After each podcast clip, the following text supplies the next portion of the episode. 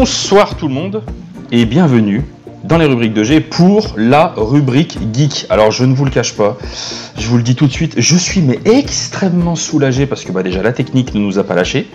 Euh, on est en train de de détraîner un tout nouveau matériel, des nouveaux micros, donc on a investi et on est bien content, on espère que la qualité du son est plutôt bonne et euh, surtout ça fait plus d'un mois qu'on vous a pas vu et putain la vache, euh, vous nous avez manqué et ça fait super plaisir d'être euh, de retour pour une émission plus que spéciale. Alors évidemment pour cette émission je ne suis pas tout seul, comme d'habitude je suis avec mes deux compères, notamment Spider-Mat. Bonsoir. Et également le seul, l'unique, l'inimitable Dramoun.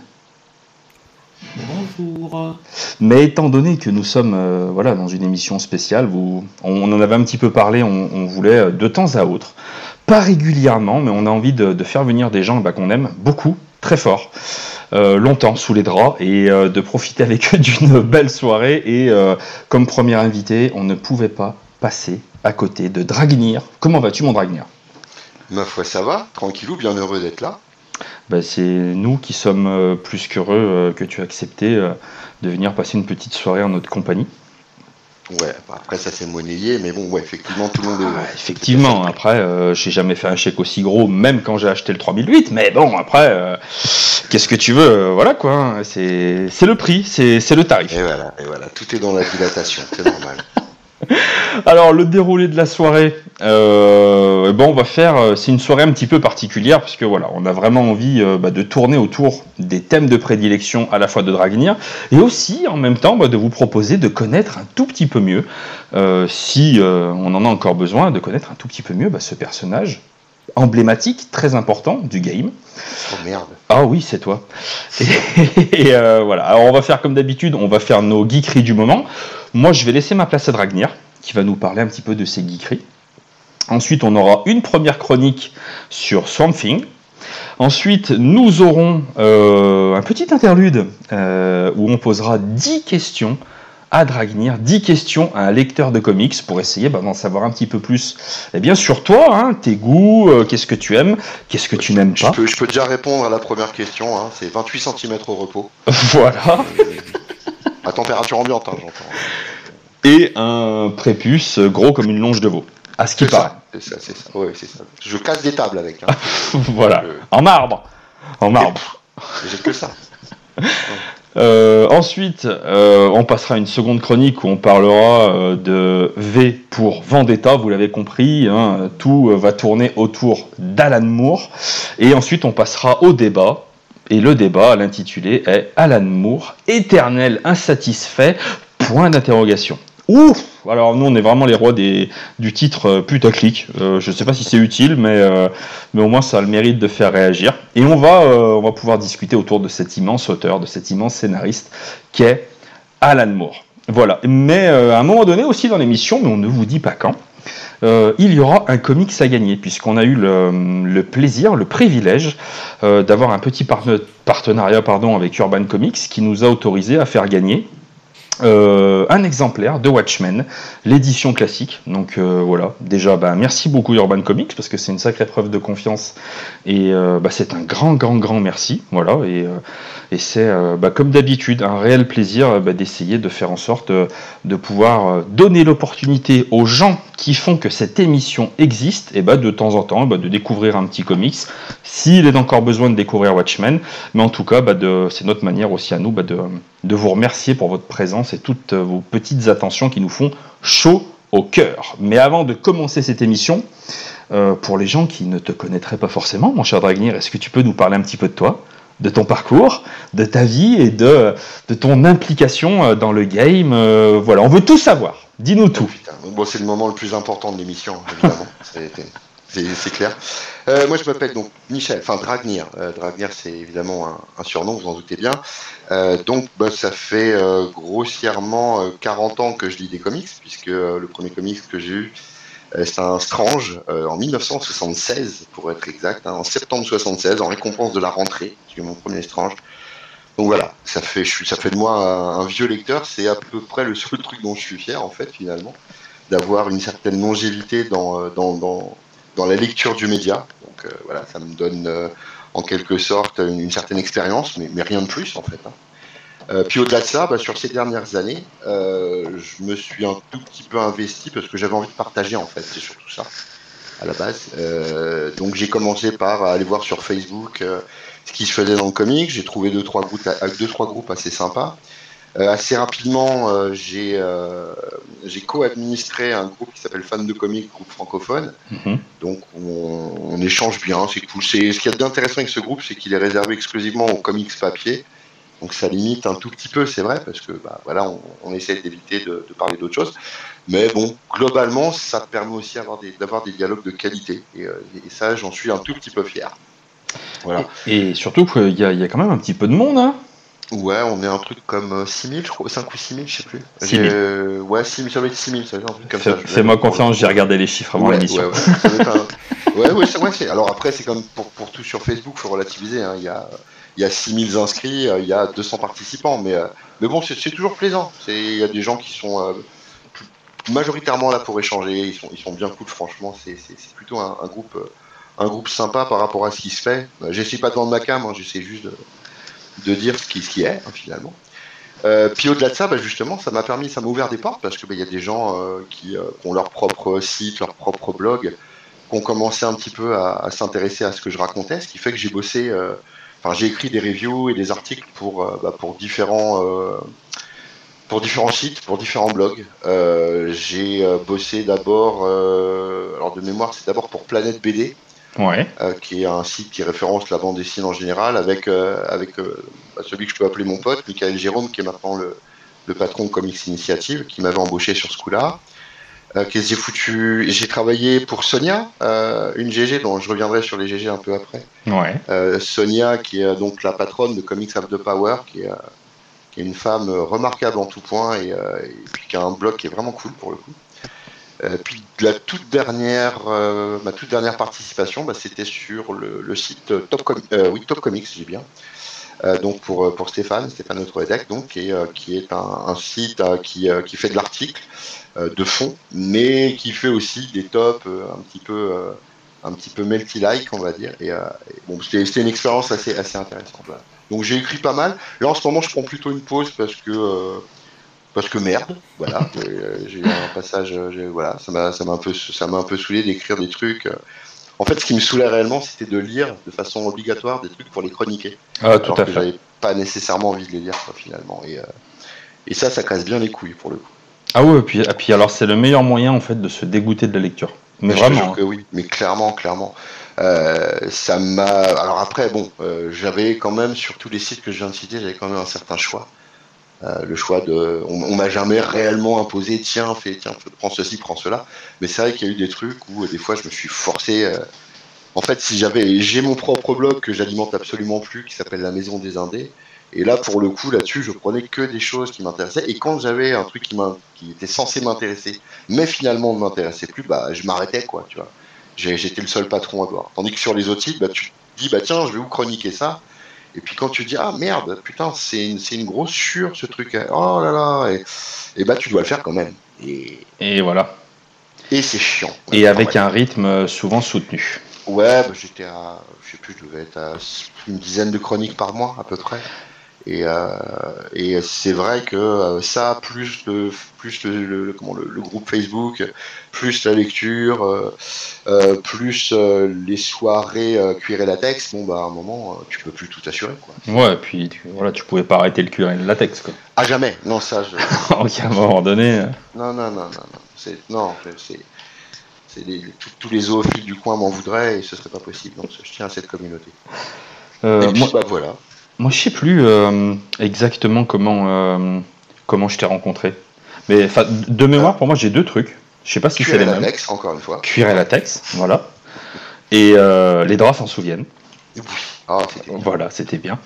Et les, gens vont y croire, hein, mais franchement, on n'est plus à ça près. Non, je crois que ça faisait à peine quelques mois que j'avais commencé les vidéos et tu m'avais envoyé un petit message euh, pour me dire que c'était bien sympa ce que je faisais et que voilà, fallait que je m'accroche et que je continue. Et c'est que dalle, mais tu peux pas savoir comme ça fait plaisir. Et je m'en souviens encore. Bah, en fait, Ouais, ça, enfin, je vais pas dire que je suis l'archange, etc. Mais c'est vrai que quand, quand, j'apprécie le boulot d'un d'un youtubeur ou d'un mec qui écrit des chroniques, bah ouais, j'ai je sais moi-même que euh, ça me fait plaisir quand on me dit bah tiens j'ai aimé ton truc, ça m'a aidé à etc. Et bah voilà, j'hésite pas à le faire parce que bah, globalement euh, ouais on est là aussi pour partager euh, le, travail qu'on aime et, voilà. C'est, j'hésite pas non plus à aboyer sur les mecs qui, font ce que j'aime pas trop, mais bon après chacun est libre quoi pour le coup. Mais, mais ouais voilà. C'est vrai ah. que notre premier contact, il me semble que c'était ça. Et je crois que j'avais vu ton travail sur la bibliothèque de Galactus, qui est, euh, Tout à fait. Euh, un groupe Facebook. Et ouais, ouais, tu ressortais du lot carrément. Quoi, pour ah bah je suis tellement ressorti du lot que je suis parti de la bibliothèque de bah Galactus. et, carrément sorti de. ouais, ça, la, fin c'était un peu euh, terminé en autre boudin, mais après voilà quoi, c'est la vie. C'était. Ouais. oula, bah après c'est la vie, c'est comme ça. Je, alors je me permets juste alors, trois trucs. Le premier truc, c'est que je n'ai pas dit bonsoir au chat et je suis un, je suis un fiefé connard. Donc toutes mes excuses. Bonsoir tout le monde. Il y a encore beaucoup beaucoup de gens et euh, alors on va pas se mentir, c'est pas pour nous, hein, c'est Dragnir, hein, ça on le sait.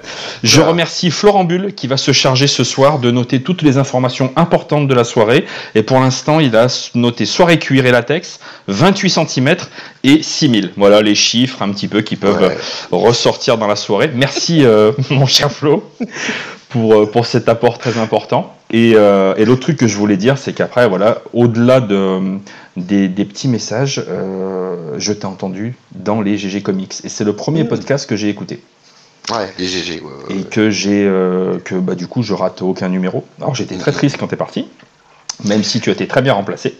Ouais, clairement. ils ont avec euh, bah, Jonathan, enfin SN, parole, qui ouais. compris Jonathan. c'est un, c'est un ami, clairement. C'est quelqu'un que je connais, qui, qui est un vidéaste, mais comme il y en a très très peu là pour le coup, sans sans vouloir euh, écarter les autres, hein, mais c'est vraiment un type qui est, euh, qui est spécialiste sans, sans, être élitiste. Et euh, tout le travail qu'il fait sur YouTube, ce qui me rend malheureux, c'est qu'il n'est pas reconnu à sa juste valeur. Donc allez voir la chaîne de SN Parode. Ouais. C'est une perle encyclopédique, ce mec, il est, il est absolument génial. Et c'est à la fois atypique, mais mm-hmm. comme tu dis, c'est euh, bah, t'apprends plein de trucs quoi. Ouais, Donc c'est quand même, enfin c'est super super intéressant. Et puis c'est un putain de bon gars en plus, donc euh, voilà, c'est vraiment le bon mec. Et ça gâche rien. Et enfin voilà, et les GG Comics, je pense que ça fait partie des, euh, des raisons pour lesquelles on a eu envie de, de, de faire un podcast, parce que on en a parlé hein, souvent, hein, mm-hmm. euh, même quand on était dans les comics.fr, de dire bah, bah voilà, quoi, en fait c'est juste une bande de potes qui prennent le micro de temps en temps et qui, et qui passent une bonne soirée. Voilà. Ouais, c'est exactement ça. Et euh, c'est vrai que l'initiateur du truc, donc euh, Blacky Rua, Johan, qui est, euh, qui est aussi le patron de, de, de alors c'est plus Comic Sanctuary, je crois que c'est Sanctuary tout court maintenant. Ouais. c'est lui qui avait lancé ça avec avec des gens que lui connaissait, il a su fédérer. Et c'est vrai que bah voilà, c'était c'était discussion autour d'une table en fait. Enfin, on n'était pas du tout au même endroit. Hmm. Mais c'était la, discussion entre potes, quoi. Et c'est vrai que c'est ce qui faisait la force du, la force du, ce qui fait toujours la force de, ce podcast que j'apprécie euh, grandement. Simplement, moi, euh, l'année dernière, en, donc à la période de novembre ou décembre, j'ai eu un coup de mou. C'est à ce moment-là que j'ai, bah, j'ai laissé partir Top Comics et les GG parce que j'avais besoin d'une pause, en gros. Hein. Mais bon, voilà, c'est comme pour toutes les pauses, c'est qu'une pause. Quoi. Ouais, J'imagine qu'à un moment ou un autre, ça, va me quoi. Et euh, d'ailleurs, bah, tu vois, il y a, y a Blacky qui vient d'arriver sur le chat. Trop oh, tard, ton moment est passé. On a parlé de toi, c'est fait. Et bah c'est trop tard, tu peux repartir, euh, mon cher Blacky. Non, mais je, je me disais bien qu'il y avait une histoire d'odeur qui commençait. Enfin bref, c'est. Après, on rentre dans l'intime. Oui, c'est ça, c'est ça, c'est ça. Et oui, euh, mon cher Blacky, je vois qu'il pose la question, et bah ça parle de nous, bien sûr, bien sûr qu'on parle de vous et, euh, qu'on dit du bien et qu'on vous aime. Et voilà, si vous connaissez pas les GG Comics, mais putain, mais les gars, mais foncez, que ce soit les anciennes émissions, les nouvelles. Là, j'ai écouté le dernier, il y a une, euh, une nouvelle chroniqueuse qui est apparue, Vanessa. Vanessa Is, de, je sais plus, enfin sur, sur, sur Facebook, je sais que c'est Vanessa Is. Ouais, c'est ça. Et, et voilà, ça promet encore de très très très très belles soirées. Euh, comics, débat, humour, blague, enfin voilà tout ce qui fait le sel de la vie quoi. Exactement. Puis en fait c'est le point commun avec euh, la rubrique geek en fait c'est que euh, pour les GG comics c'est clairement ouais le, truc sans, complexe, sans prise de tête et Et l'objectif, c'est d'échanger euh, entre, entre nous d'une part, c'est vrai, c'est ce qui fait le sel, et puis bah, d'échanger aussi avec les gens euh, à l'extérieur. Et, ouais, vraiment, vraiment, euh, enfin, c'est pas pour vendre ma crèmerie, hein, j'y suis plus, mais, mais de tous les podcasts que je connais, très sincèrement, c'est le meilleur, si ce n'est, enfin, un des meilleurs, si ce n'est le meilleur, vraiment. On est d'accord, même, même si on les bombe, après, bon, ça c'est. De toute façon, ça c'est pas bien difficile, hein, des mecs comme ça. Non, mais enfin voilà, c'est les GG Comics, c'est les GG Comics, c'est une merveille. Vraiment, si vous connaissez pas, foncez, c'est très ça bien. Devient, ça devient une institution. Euh, putain, alors là, voilà, là on y est, c'est-à-dire que moi je suis un énorme bavard. Dragnir, je t'en parle même pas. Et donc, du coup, euh, on, a un peu monopolisé la parole. Euh, putain, les gars, je suis désolé. Est-ce que vous voulez intervenir, mes chers amis? Ah, mais je crois qu'ils sont décédés. Ah, en fait, ouais, voilà, ouais, c'est ils ont mouru. Ouais, ouais, ouais. Euh, non, non, on a bu vos paroles. Hein. et, c'est beau. Et tu boiras pas que ça, ma gueule. on continue dans la salle, donc d'accord. Ah non Pas du tout, moi je me suis complètement endormi. Hein.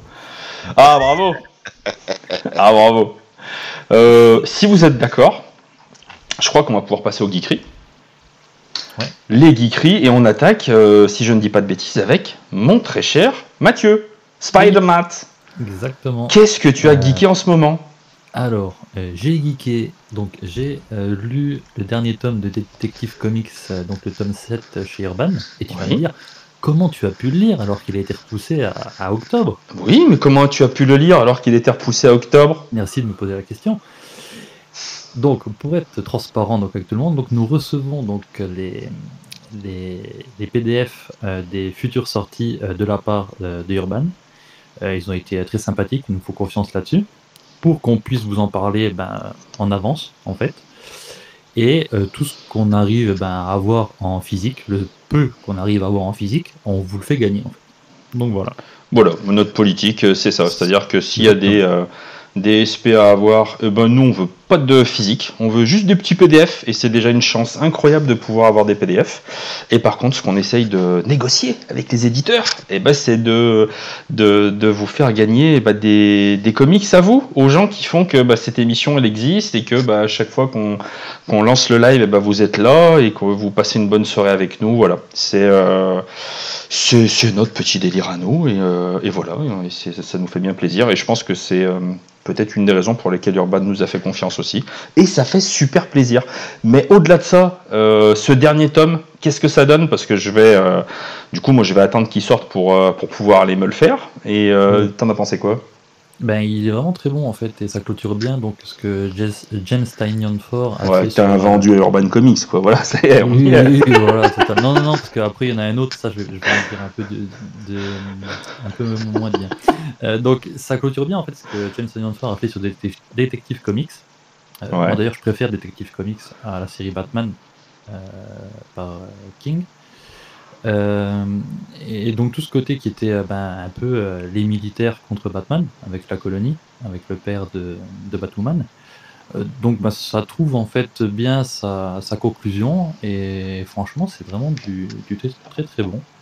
il range les jouets, il laisse la place pour la suite.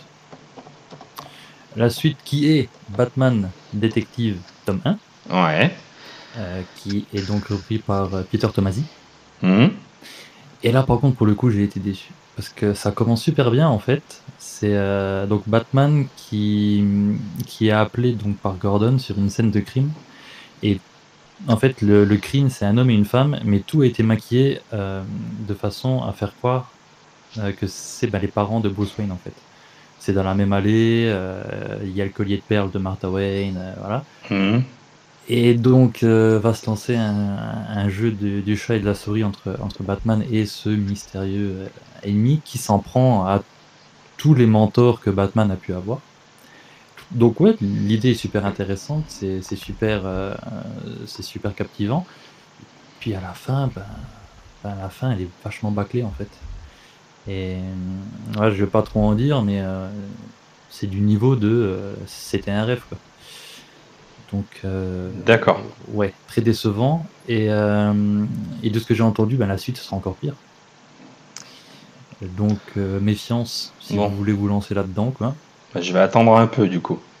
Ouais, ouais, ouais, là c'est c'est dommage. Pourtant, Peter Tomasi, euh, j'avais confiance, mais là, ouais, c'est un peu déçu. Quoi. Bah après, faut voir un peu, ouais, bah, comment ça évolue, mais euh, bon, là, moi, j'avoue que, tu vois, j'avais pas, bah, on en avait parlé, et puis j'avais eu un peu, euh, pas trop euh, des retours favorables auprès de ce titre, et donc du coup, bah, j'ai fait l'impasse. Ouais. Je sais pas si l'un de vous l'a lu. Dragnir, Dramoun. Euh, négatif, non, moi, euh, non. Pour là, je t'avouerai que sur ces derniers temps, j'ai eu tendance à euh, laisser de côté euh, tout ce qui pouvait être Big Two, hein, Ouais. sauf pour des, pour des récits euh, vraiment, euh, vraiment particuliers. Mais non, non, non, je me suis pas acheté dessus du tout. Pour le coup. Tu lis même pas, euh, tu lis même pas Euh, Immortal Hulk? Ah si, bah si, c'est une des rares séries. Euh, Immortal Hulk, Moon Knight, c'est vrai. euh, ça, je suis pour le coup. J'étais à deux Mais, doigts de euh, couper l'émission. Deux doigts, Michel, deux doigts. Ouais, je sais, je sais. Mais deux doigts, c'est toujours bon à prendre. Oh putain. Oh là là. Mais si, faut dire ce qui est. Euh, non, ouais, ouais, les, les- les grandes séries comme ça, les Batman, les trucs ça, enfin, j'avoue que j'y vais à reculons, en fait. hein. Je préfère m'abstenir pour l'instant. J'y reviendrai un jour. Mais voilà. Ouais, bon, après c'est J'écoute cyclique. hein. j'écoute vos chroniques et puis euh, je me dis ah bah c'est de la merde, donc non. Ah, c'est sûr que quand tu nous écoutes parler d'Infinity Wars, euh, après, ouais, forcément, Ouais, euh, mais bon, Infinity ah non, War mais aussi. Euh. ça doit. Infinity Wars, j'ai lu euh, 4 pages, je crois. Hey, hein. quand même 4 pages, euh, ça m'a collé euh, une hernie testiculaire, j'ai arrêté. Ouais, moi je suis allé au bout de Indie Infinity Wars, voilà. Ah, et t'as perdu une couille. Et l'opération aura lieu mardi prochain, voilà. Et donc ta dernière geekerie, mon cher Mathieu Alors, euh, bah, là, pareil, donc c'est un peu une avant-première, c'est euh, Camelot 3000. Camelot 3000, donc quand j'ai vu ça, Camelot 3000, moi je me suis dit, c'est quoi ce bordel? Ça se passe en l'an 3000, dans le futur, euh, avec le roi Arthur, les cheveux de la table ronde, mais qu'est-ce que c'est que ça? Et donc je me suis dit, bon, bah, je vais quand même lire, parce que ben Brian Bolland au dessin, Ouais. donc, euh, voilà, donc je me dis, donc le scénariste c'est euh, Mike W. Barr. Et en fait, c'est vraiment génial. C'est vraiment génial. Euh, donc une, une série en, en 12 numéros. Euh, super intelligente, qui traitait déjà de, de thèmes un peu chauds pour l'époque, euh, genre euh, l'identité sexuelle, ces choses-là. Euh, ben, L'histoire, en fait, c'est euh, en l'an 3000, euh, le monde est attaqué par des extraterrestres, et un peu par inadvertance, euh, quelqu'un va réveiller euh, le roi Arthur. Et euh, le roi Arthur va se mettre en quête de euh, réveiller, de récupérer, euh, de rappeler à lui tous ses chevaliers, enfin une partie de ses chevaliers. Donc on aura ben, Lancelot, du, euh, Lancelot par exemple, voilà. Et, euh, et c'est vraiment, vraiment, enfin c'est vraiment un, un titre à lire quoi. En tout cas, je suis sûr que je le rachèterai, je, je le rachèterai en, en physique quoi. Ouais. Clair. Ouais. Vraiment une très très bonne surprise. Je me suis laissé la dire. gamme, euh, Urban Cult, du coup, la nouvelle gamme que Urban a sortie. Il y a, il y a Sébastien Boudère euh, qui, qui est en train de dire que, que Michel n'aime pas du tout euh, Cam- Camelot 3000. Oh, le fumier. Euh, c'est un de mes livres de chevet. Ah, carrément Ouais, ouais, ouais. Moi, j'ai eu euh, les éditions à, à Reddit quand c'est sorti, donc euh, dans les années 80. J'avais repris euh, l'édition Bulldog, qui était sortie de mémoire milieu des années 90. Et pour moi, c'est un des meilleurs comics qui soit jamais sorti. Qui aurait mérité d'être du 2000 ID, qui est un petit peu dans la verve de 2000 ID en fait, pour, même si c'est du DC. Et qui, ouais, qui pour moi est euh, un des meilleurs récits, enfin une, des- une des meilleures écritures qui soit. un- une- un- un- comment une, on revisite complètement le mythe arthurien, mais en en préservant l'essentiel. Euh, non, c'est génialissime. Vraiment, c'est. euh, C'est ce qui a aussi un petit peu euh, initié euh, tout le La vague. mouvement euh, Vertigo après par Ouais, la ouais. suite aussi. Bah, en fait, c'est c'est ce qui a permis de lancer la vague britannique, quoi, hein, grosso Ouais. modo. hein. tous les, euh, tous, tous les, toutes les mini-séries qui viennent derrière euh, et qui, qui sont issues de, de, euh, bah, de, de Vertigo et du britannique, ouais, c'est c'est clairement euh, à l'initiative ini- de, de, de, de Barr à la, à la base et de Bolland, quoi. Et vraiment, pff, non, non, pour moi, c'est quelque chose qui est incontournable, Camelot 3000, vraiment. Quoi. Et Et pour l'époque, c'était même pas sorti, c'est tout de suite sorti en, en librairie et en TPB quoi. C'était pas sorti, euh, sorti par les kiosques. quoi. et, et ça, ouais, tout à fait. Ouais. ça sort quand et à combien? Alors, ça sort le 25 octobre. Et si je dis pas de bêtises, ça doit être. Ouais, je crois que c'est 35 euros. Attends, je confirme ça. Et c'est alors chez Urban, c'est une version couleur ou c'est une colorisée ou euh C'est oui, oui c'est couleur, c'est dans leur gamme Urban Cult, donc avec le, dos un peu rond. ah ouais, putain, joli. C'est bien 35 ouais, le, même que la même que Marshall Law quoi en fait. voilà et que Swamp Thing.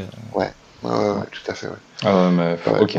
C'est très honnêtement pour moi un incontournable. Camelot 3000, c'est vraiment quelque chose de particulier, aussi bien dans la narration que dans la façon de le traiter. Et effectivement, euh, euh, comme, comme, tu disais, il y a, y a, un traitement de, de sujets euh, au travers d'une histoire qui peut paraître un petit peu désuète et revue.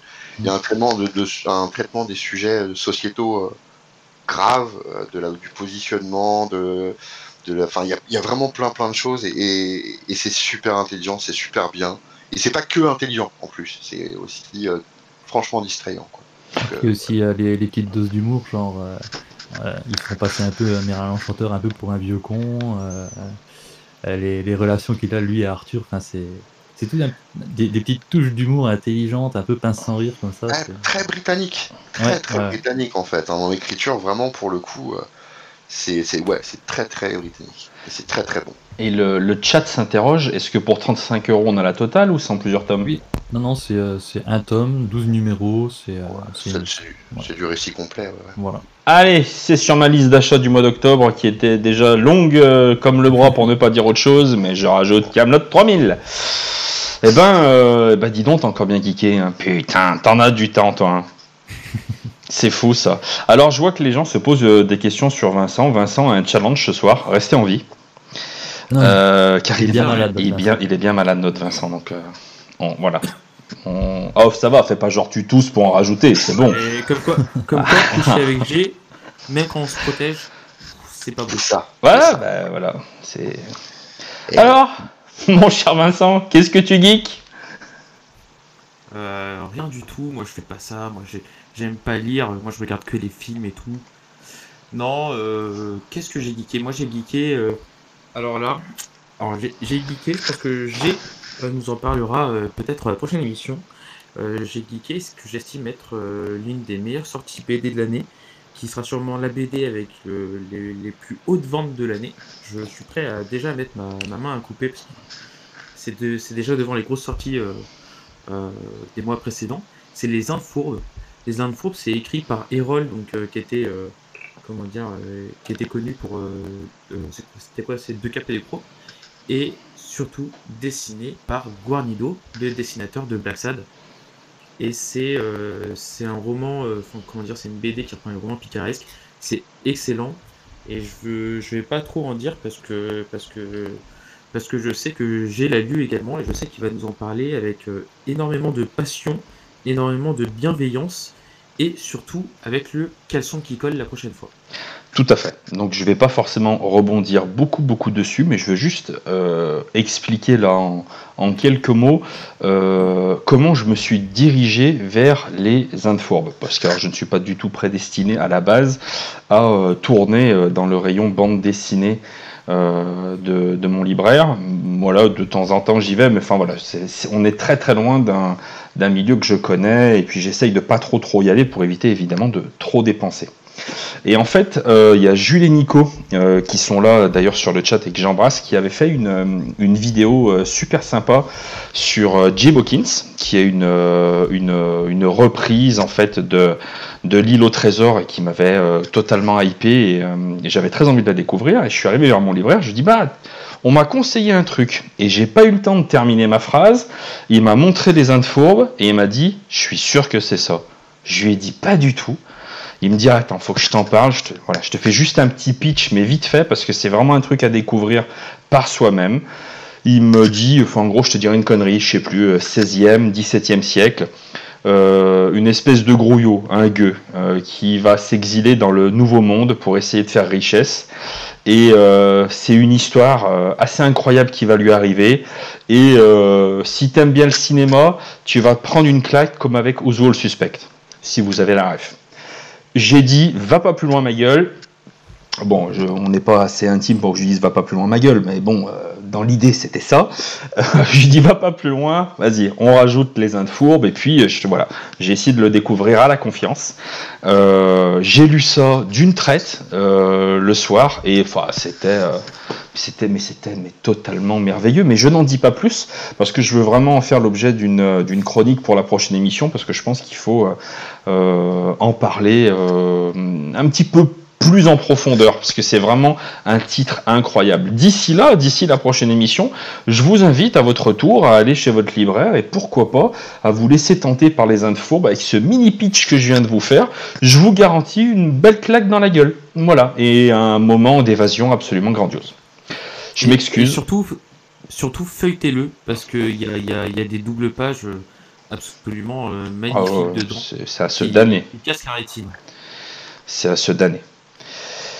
C'est voilà. Ensuite, vas-y, excuse-moi, tu, tu, peux reprendre, mon cher ami. Euh, ensuite, j'ai indiqué du coup un autre titre dont j'ai fait, dont j'ai fait beaucoup de pubs à la fois sur Twitter, Instagram, etc., qui s'appelle Homicide. Euh, pour la simple et bonne raison que je suis un très grand fan de la série euh, The Wire, qui même sans être ma série préférée, je reconnais facilement que c'est la meilleure série que j'ai jamais vue. Et le créateur de The Wire, David Simon, avait écrit un livre qui s'appelle Homicide, dans lequel en fait il a suivi pendant un an euh, la brigade d'homicide de Baltimore. Excusez-moi. Euh, il a suivi pendant un an la, brigade d'homicide de, Baltimore, qui est l'une des villes les plus dangereuses aux États-Unis, avec le plus haut taux de, meurtre à l'année. Et euh, il suit toute cette équipe avec l'avancement, et c'est une sorte de roman, en fait, euh, roman documentaire, mais en même temps, il fait du coup avancer les intrigues de la même manière et au même rythme que les policiers.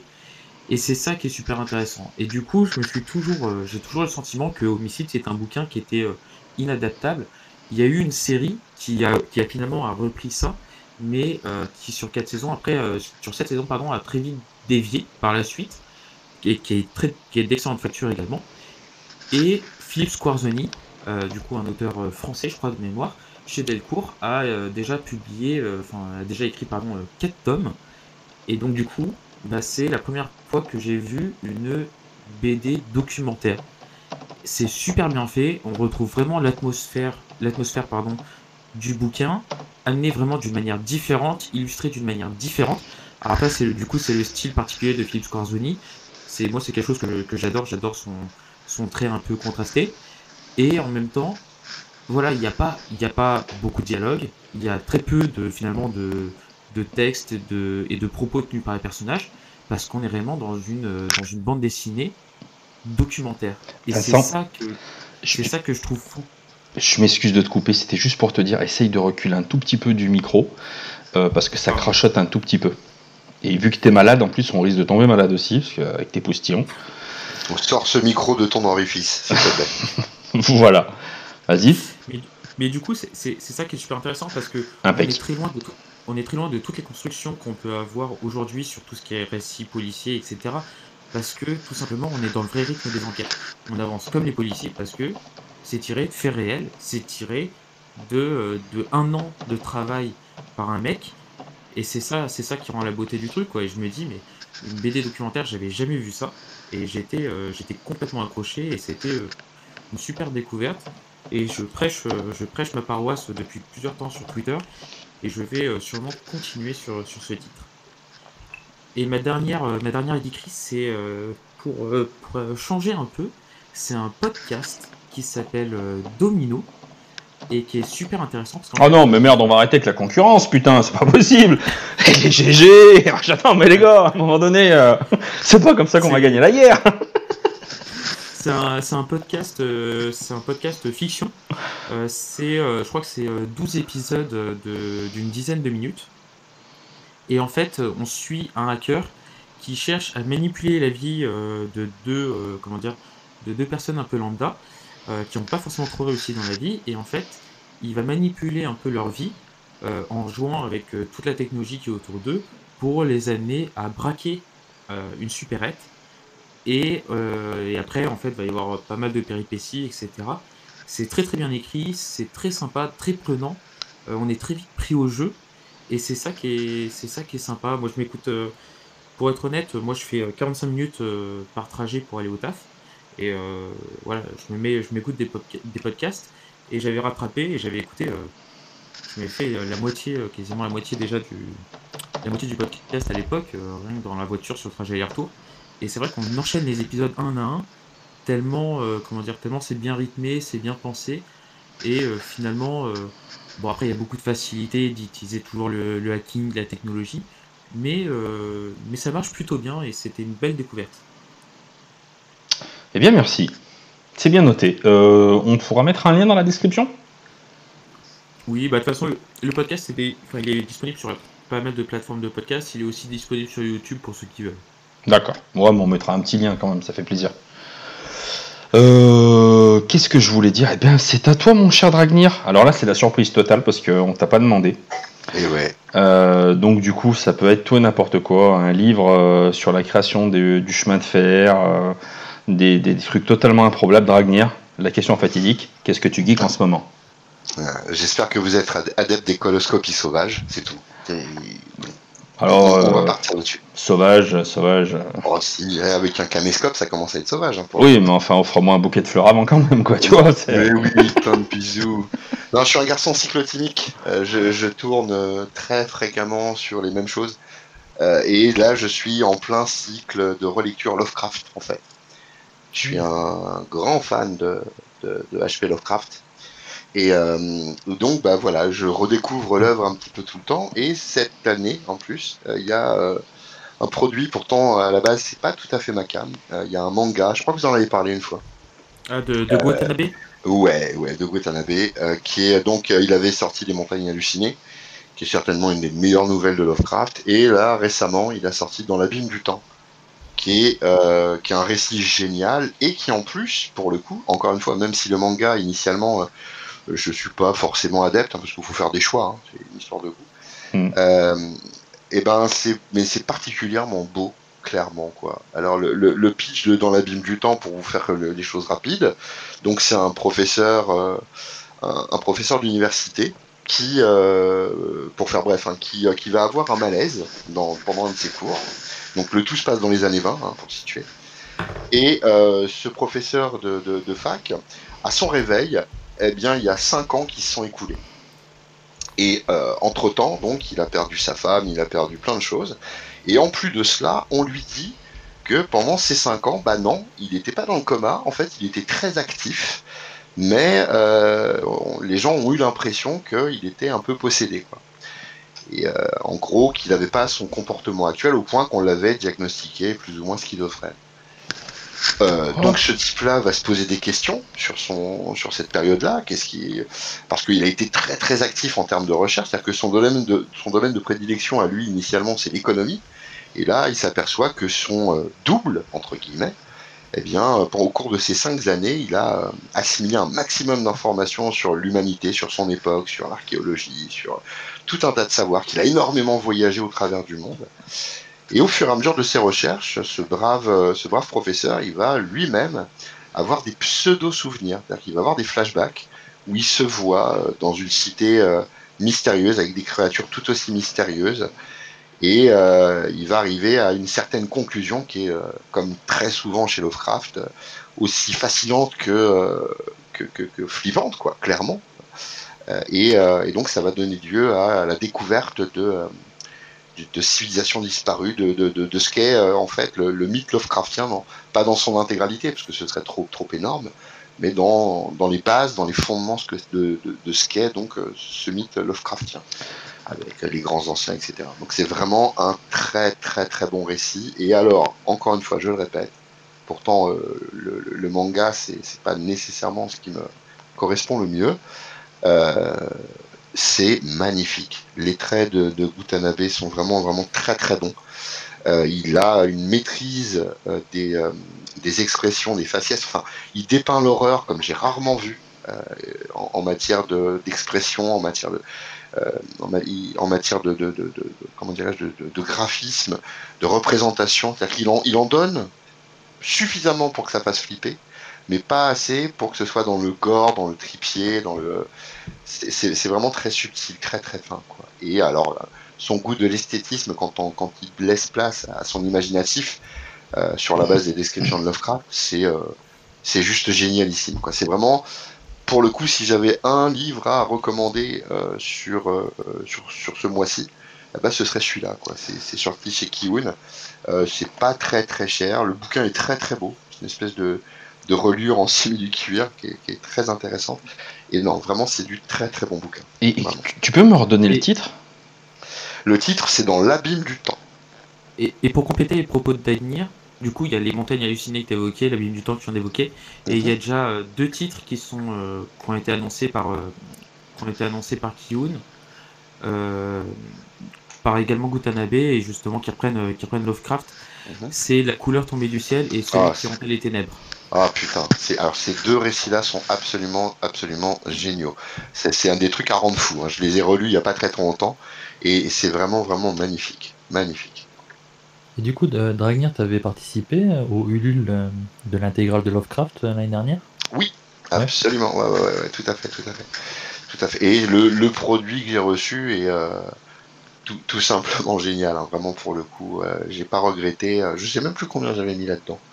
Genre 60 ou 70 balles, je crois, un truc comme ça. Mais c'est ouais, c'est ça valait réellement le coup. Quoi. Il y a il y a, il y a Brajlon en plus qui récemment euh, réédite des petites choses à droite à gauche. Ils ont fait une version, euh, euh, comment euh, une version illustrée de, de la nouvelle L'appel de Cthulhu, hein, une de ses plus grandes, enfin une des plus connues en tout cas, et qui est vraiment très très très belle. Et je recommande chaudement, même si c'est un petit peu cher pour tout ce qui est de Brajlon. Vraiment ouais, c'est c'est un plaisir de voir que euh, Lovecraft est remis en avant et euh, et dans des conditions aussi euh, aussi qualitatives, c'est vraiment vraiment vraiment cool. Mais je me suis toujours posé la question de savoir, euh, j'ai jamais lu de, de, de Lovecraft, à force d'en parler. je te jure, je me tire. Bah ouais, mais gros, euh, qu'est-ce que tu veux que je te dise? En Dégage. même temps, euh, qu'est-ce que tu veux? Je suis pas bon, je suis pas bon. à un moment donné, voilà. Mais est-ce que c'est relativement facile d'accès? Ou est-ce que c'est un petit peu compliqué à prendre en main? Il faut un peu de temps. Les, les nouvelles en elles-mêmes, non, elles sont accessibles à tous. Après, il faut bien comprendre que c'est des choses qui ont été écrites dans les années 20, Ouais. donc euh, avec euh, tout ce qui peut, euh, tout ce que ça peut impliquer en termes littéraires, c'est-à-dire des, des, des, des imageries alambiquées, des, des choses qui sont pas si crues que ça. Faut pas s'attendre à une révolution littéraire. Que, Mmh. déjà Lovecraft, euh, et on en parlera un petit peu plus tard dans, dans la fin du, post, du podcast, Lovecraft ne sexualise pas du tout, euh, bien que c'est sous-jacent. On- Donc il faut, il, paraissait dans, euh, dans Weird Tales, dans des, dans, des, dans, dans des bouquins comme ça, il fallait que ce soit des bouquins qui fassent un petit peu frissonner, mais qui soient quand même assez moral. Donc bon. Euh, quelque chose aussi qui peut rebuter chez Lovecraft, c'est son, euh, bah, son racisme tendancieux, mais qui colle avec son mythe. Donc dans l'absolu, bon, pourquoi pas. Après, euh, l'intérêt de Lovecraft, notamment si tu prends euh, le, mythe de hein, qui, se, qui se résume, je crois, en deux bouquins qui sont parus chez J'ai lu, c'est des nouvelles, donc c'est des choses qui sont assez rapides à lire, pour le coup, et qui, euh, qui apportent énormément en matière de, en matière d'horreur, puisque on voit derrière que tout ce qui a pu être fait dans les années 80-90 en termes de films d'horreur et de, films un peu flippants, il y a une grosse, grosse, grosse inspiration Lovecraft. Il y a des choses comme, comme des mecs comme Carpenter avec son The Thing, Mmh. c'est typiquement Lovecraftien, tu vois, pour te donner un ordre d'idée.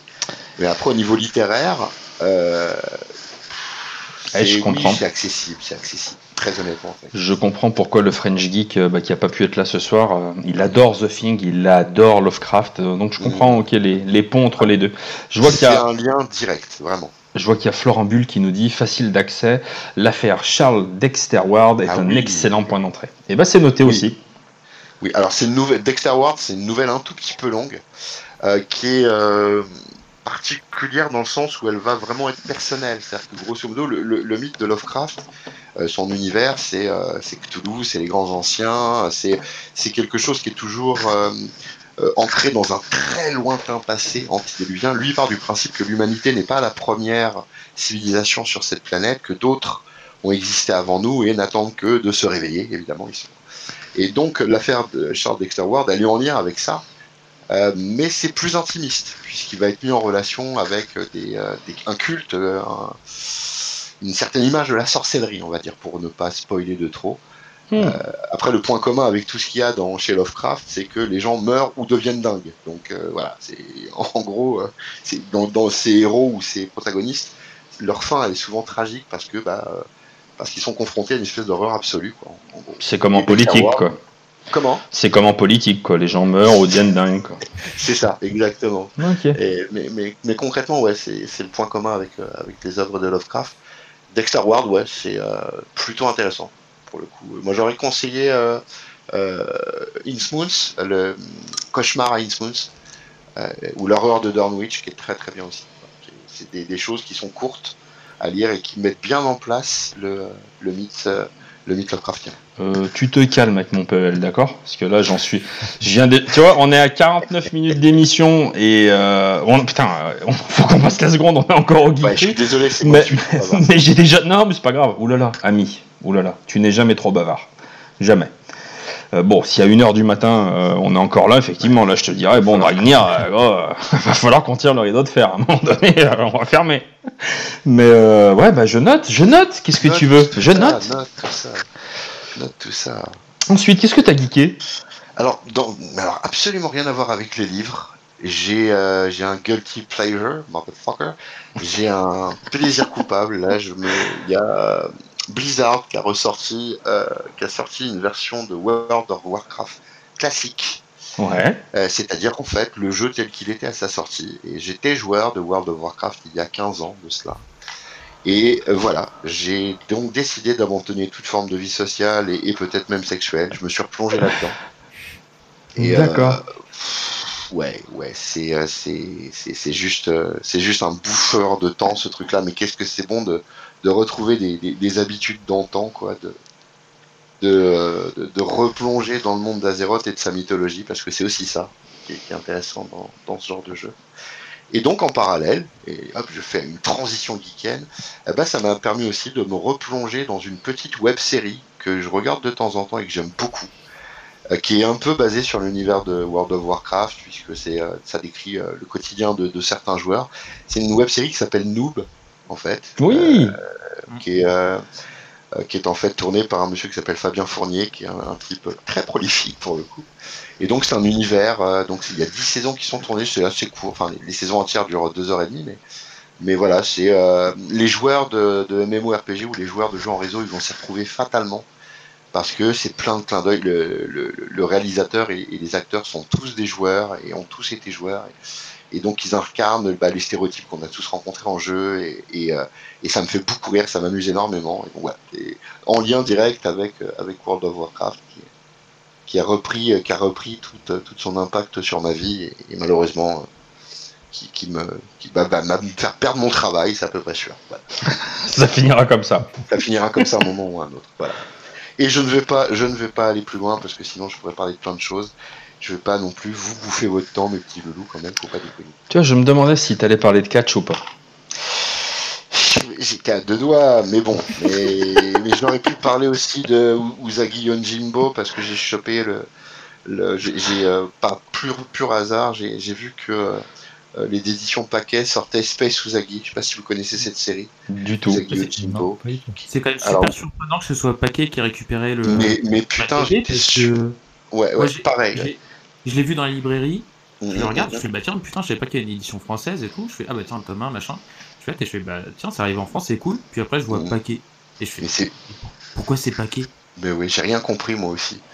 J'ai rien compris. Paquet, ils sont plutôt. Euh, si, ils avaient sorti euh, l'aventure, je sais plus quoi, le, le récit d'un aviateur qui était issu euh, de d'une écriture de Todd, qui est, qui est un, un dessinateur euh, de comics.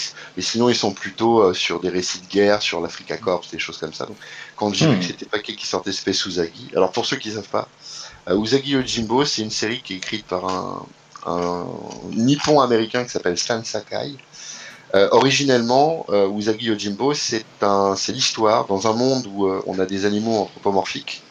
Euh, c'est une histoire qui se situe au Japon euh, féodal, donc, euh, où on va suivre les aventures d'un, lapin euh, ronin, en fait, d'un, samouraï sans maître, euh, qui va croiser différents aspects de la vie médiévale japonaise. Et alors, ça peut paraître con comme ça, on se dirait, anthropomorphique, tout ça, Mickey, Picsou. Non, non, non, c'est très très détaillé. C'est très fourni en matière d'information. Stan Sakai met un point d'honneur à véritablement nous donner des informations et nous parler de choses qui sont vraiment réalisées dans, dans, les périodes médiévales du Japon. Donc c'est très détaillé, c'est très fourni et c'est très très intéressant. C'est vraiment très cool. Il y a, il y a, vraiment une représentation de, du monde de, la médiévalité japonaise qui est intéressante. Et puis bah, il a fait, il a déroulé son monde, hein, parce que c'est juste un truc qui a été créé il y a, de mémoire, ça doit faire 30 ans qu'il écrit ça. Et euh, il y a donc, euh, il a, il a, il y a pas si longtemps que ça, donc il a projeté euh, son héros dans le futur. Donc ça s'appelle Space Usagi.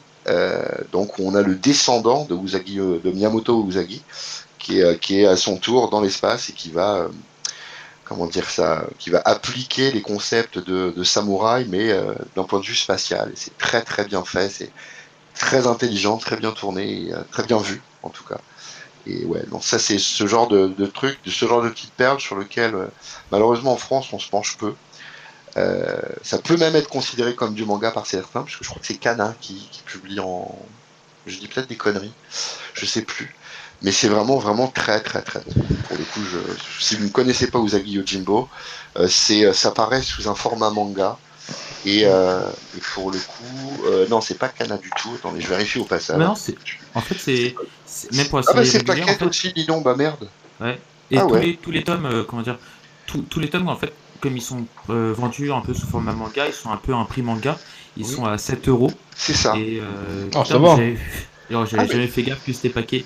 Ben moi non plus. Je viens de, je viens de prendre, là, je viens, de- je viens de prendre un des tomes. Et effectivement, j'ai pas vu que c'était Paquette. J'étais persuadé que c'était Kana ou un truc comme ça. Et, euh, bah merde. je découvre un truc avec vous, bordel. Oh merde. Eh, mais tout arrive. Voilà. Oui. Tout Et je arrive. vais arrêter là. Promis, arrête, arrête, arrête. arrête. Eh ben, euh, eh ben c'était une belle séance de geekerie. Moi, je vous dis, on est là jusqu'à minuit, les enfants. Mais après, à un moment donné, euh, ouais, je pense, hein, au moins. on, on- on le savait euh, que ça allait finir Oui, comme ça. D'autant qu'on n'a pas encore parlé d'humour, quoi. Ça va être chaud. Ah ouais, ouais. Putain, c'est clair. En fait, on a, ju- on a juste pas attaqué là. On s'est juste chauffé la voix. ça. C'est ça. Euh, J'en profite pour faire un bisou à Retrophile qui est euh, sur le chat, à Alric qui est passé pour Floudé euh, et à qui je fais un gros bisou. Et si j'en oublie, bah, je suis totalement navré d'avance. Mais voilà, gros bisou tout le monde. Je crois qu'on peut passer directement à bah, la première chronique. Et la première chronique, c'est mon cher Spider-Man qui va s'y coller en nous parlant de Swamp Thing, étrangement d'Alan Moore. Et oui, qui a été réédité, le tome 1, il n'y a pas très longtemps euh, chez Urban Comics. Euh, donc, bah, pour euh, situer un peu le contexte, euh, au début de l'année 83, Len Wayne, euh, donc le créateur de, de Swamp Thing, hein, qui avait créé donc le personnage, et euh, Bernie Watson, euh, qui avait, euh, qui s'était occupé des dessins pendant euh, une bonne dizaine de numéros, dix quinzaine de numéros. Euh, donc au début des années 83, Len euh, est responsable éditorial chez DC. Et il a remarqué donc le travail d'un petit anglais, hein, pas très connu, Alan Moore. Et il lui demande d'écrire donc les scénarios euh, ben, de, euh, de Swamp Thing. Et euh, pour euh, petite anecdote rigolote, c'est que quand il l'a appelé, il avait réussi à avoir le numéro d'Alan Moore, et quand il l'a appelé, euh, Alan Moore, il l'a raccroché au nez en fait. Et parce qu'en fait, il pensait que c'était un de ses potes qui lui faisait une blague. Et donc, Len a dû le rappeler, le convaincre que c'était bien lui. Et là, il a dit Je vais réfléchir. Il a raccroché. Et il a, il retéléphoné quelques jours plus tard. Il a dit euh, Ok, euh, mais je veux faire ça, ça et ça. Et donc, il a exposé toutes ses idées. Et euh, donc, ils ont dit Bah oui, pas de souci, vas-y. Et donc, en, général, ils, lui ont mis comme dessinateur Stephen Bissett. Et donc les deux vont vraiment recréer, repartir un peu de zéro. En fait, il- il- entre la, la création de, de Swamp Thing et euh, l'intervention d'Alan Moore, il s'est passé quand même quelques dizaines de numéros, mais les ventes étaient vraiment très très basses. C'était l'une des, des- des séries à l'époque qui vendait le moins. Et euh, bah, devant les idées euh, que Moore représentait, ils ont dit bah vas-y, euh, fais ce que tu as à faire. quoi. Et euh, donc Moore va vraiment vont vraiment reconstruire, déconstruire reconstruire vraiment tous les personnages. Et ils vont, il va, il va réac- réactualiser en fait euh, les origines de, de Alec Holland, donc Something. À la base, c'était un, un scientifique qui, qui avait eu ben, un souci avec ses expériences, Un problème de peau. un problème, un petit problème euh, dermatologique euh, dans un marais du Bayou. Et, euh, et donc, c'était à la base, dans les histoires des années 70, c'était euh, un homme qui était devenu euh, un monstre. Mais euh, Moore va prendre vraiment le contre-pied en fait de, ben, ben, des, des origines de, de Something et va vraiment redéfinir le truc. Mais vraiment d'une façon magistrale et encore pour maintenant.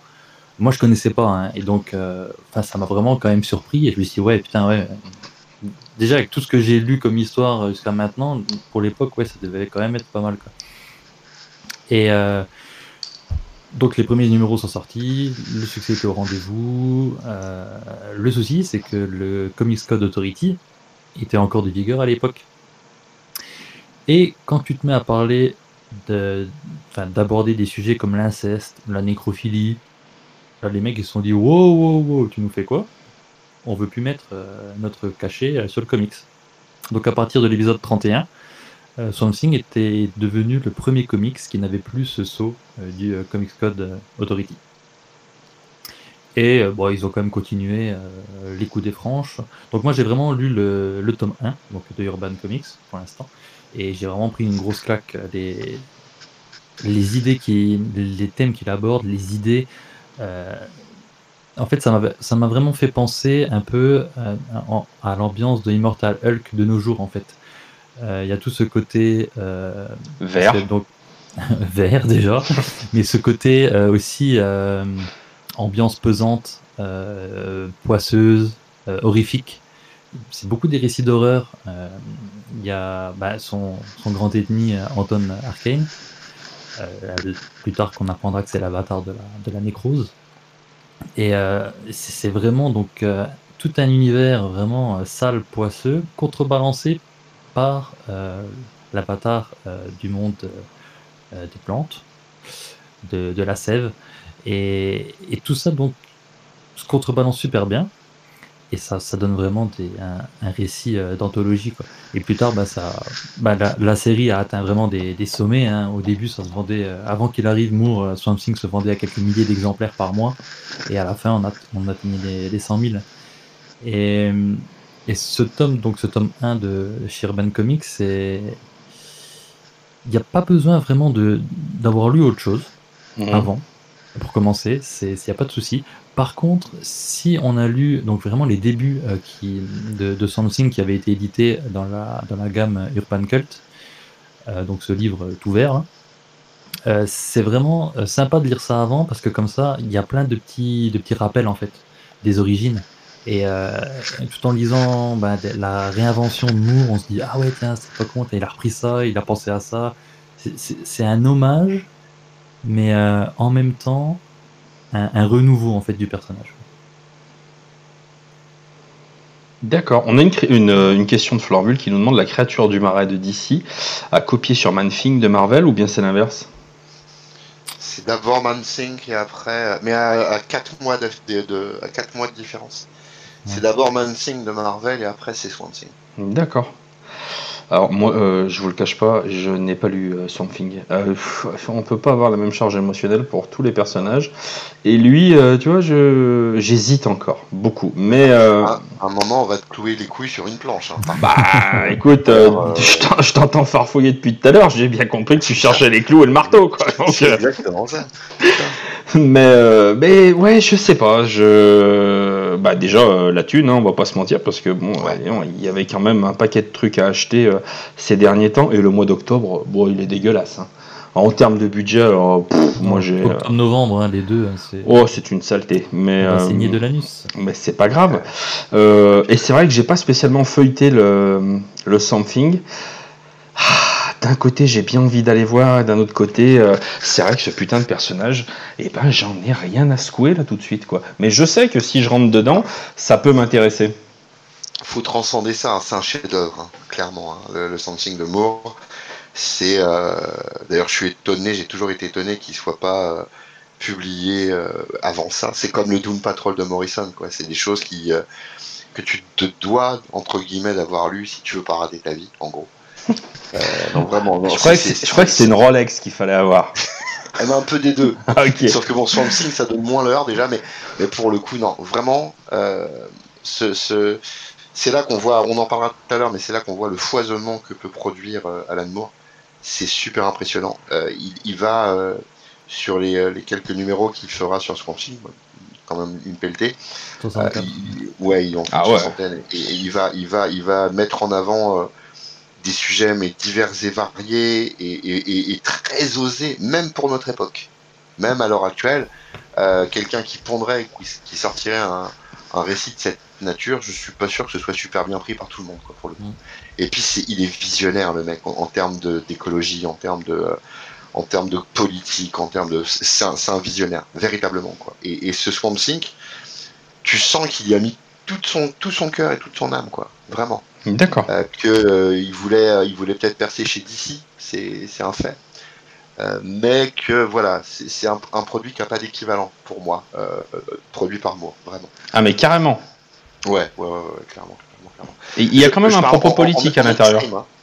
Comment? Il y a quand même un propos politique à l'intérieur. Ah oui, bien sûr, il y a une critique sociétale, mais qui est absolue.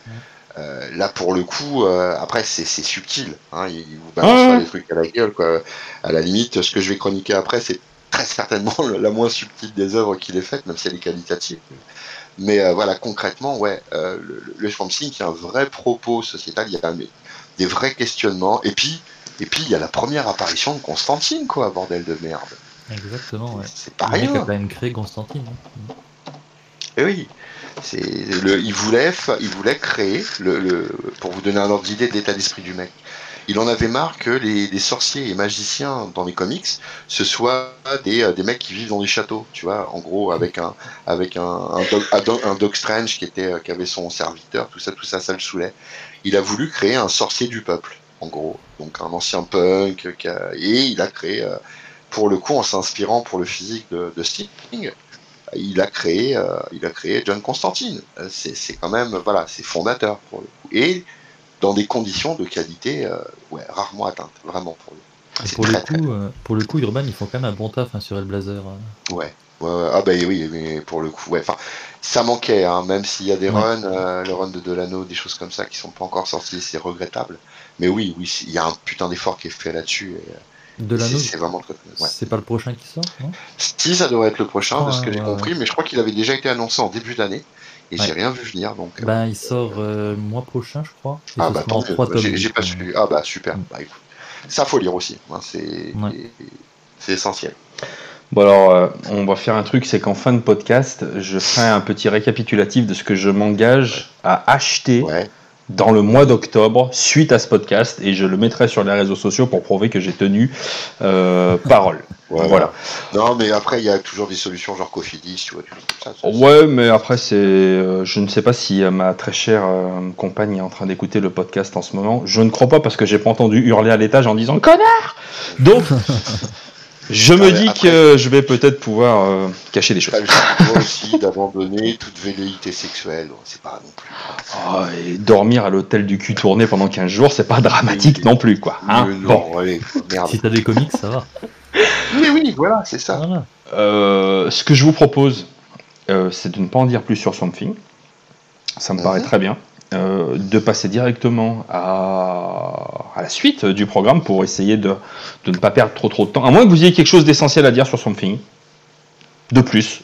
Euh, non, tout a été dit, Ach- acheter. Oui, bon, de toute façon, voilà. enfin voilà quoi. Soyez, alors si juste un petit truc sur le sur Urban a fait le choix de commencer au début du run de Moore et le tout début du run de Moore, les premiers épisodes, il range les outils. C'est-à-dire qu'en gros, euh, dans le premier épisode, on le voit, il est en train de chercher quelqu'un ou quelque chose dans les marais, donc c'est euh, c'est le corps d'Arkane pour le coup, et euh, ça peut être surprenant pour un lecteur. Ils se disent merde, j'ai loupé un truc. Mais non, finalement, vous allez voir que, que c'est suffisamment bien construit pour qu'on on perde pas en qualité sur le sujet. Soyez pas rebutés par le début. c'est même ça qui est respectueux de sa part, parce qu'il aurait Ouais. pu commencer à y mettre tout de côté, et non, non, il a tenu à, à clôturer toutes les intrigues qui avaient été laissées en suspens. Et il le fait avec maestria. Quoi. Ouais, Vraiment. ouais. On a plusieurs réactions sur le chat. On a Alric qui nous dit tu vas dormir sur le canapé G, ça part bien. On a Jérém qui nous dit j'ai l'impression que Dragnir est en train de nous dresser une ordonnance médicale. C'est un peu ça. Vous nous prendrez un peu de mour, euh, un petit, un peu de c'est, ça, ça y ressemble. D'ailleurs, j'en profite, c'est l'instant euh, promo. euh, allez sur la chaîne Les Comics de Jérém. Il a sorti euh, un fréquence Jérém il y a pas tellement longtemps et je peux être coupable, j'ai peu le temps de le regarder, mais je sais d'avance qu'il est très bien et j'irai le voir dans la semaine. Voilà. Gros bisous, mon Jérém. On va pouvoir passer à 10 questions pour un lecteur de comics, 10 questions pour Dragnir. Euh, alors j'ai rien dit quand tu faisais ta bio, mais tu as déjà commencé à répondre à, à certaines questions. Ah. C'était le risque, c'était le risque. Donc je vais te, je vais te condenser la première et la deuxième question en, en une. Euh, la première c'est euh, comment as-tu découvert les comics et quel a été ton premier comics?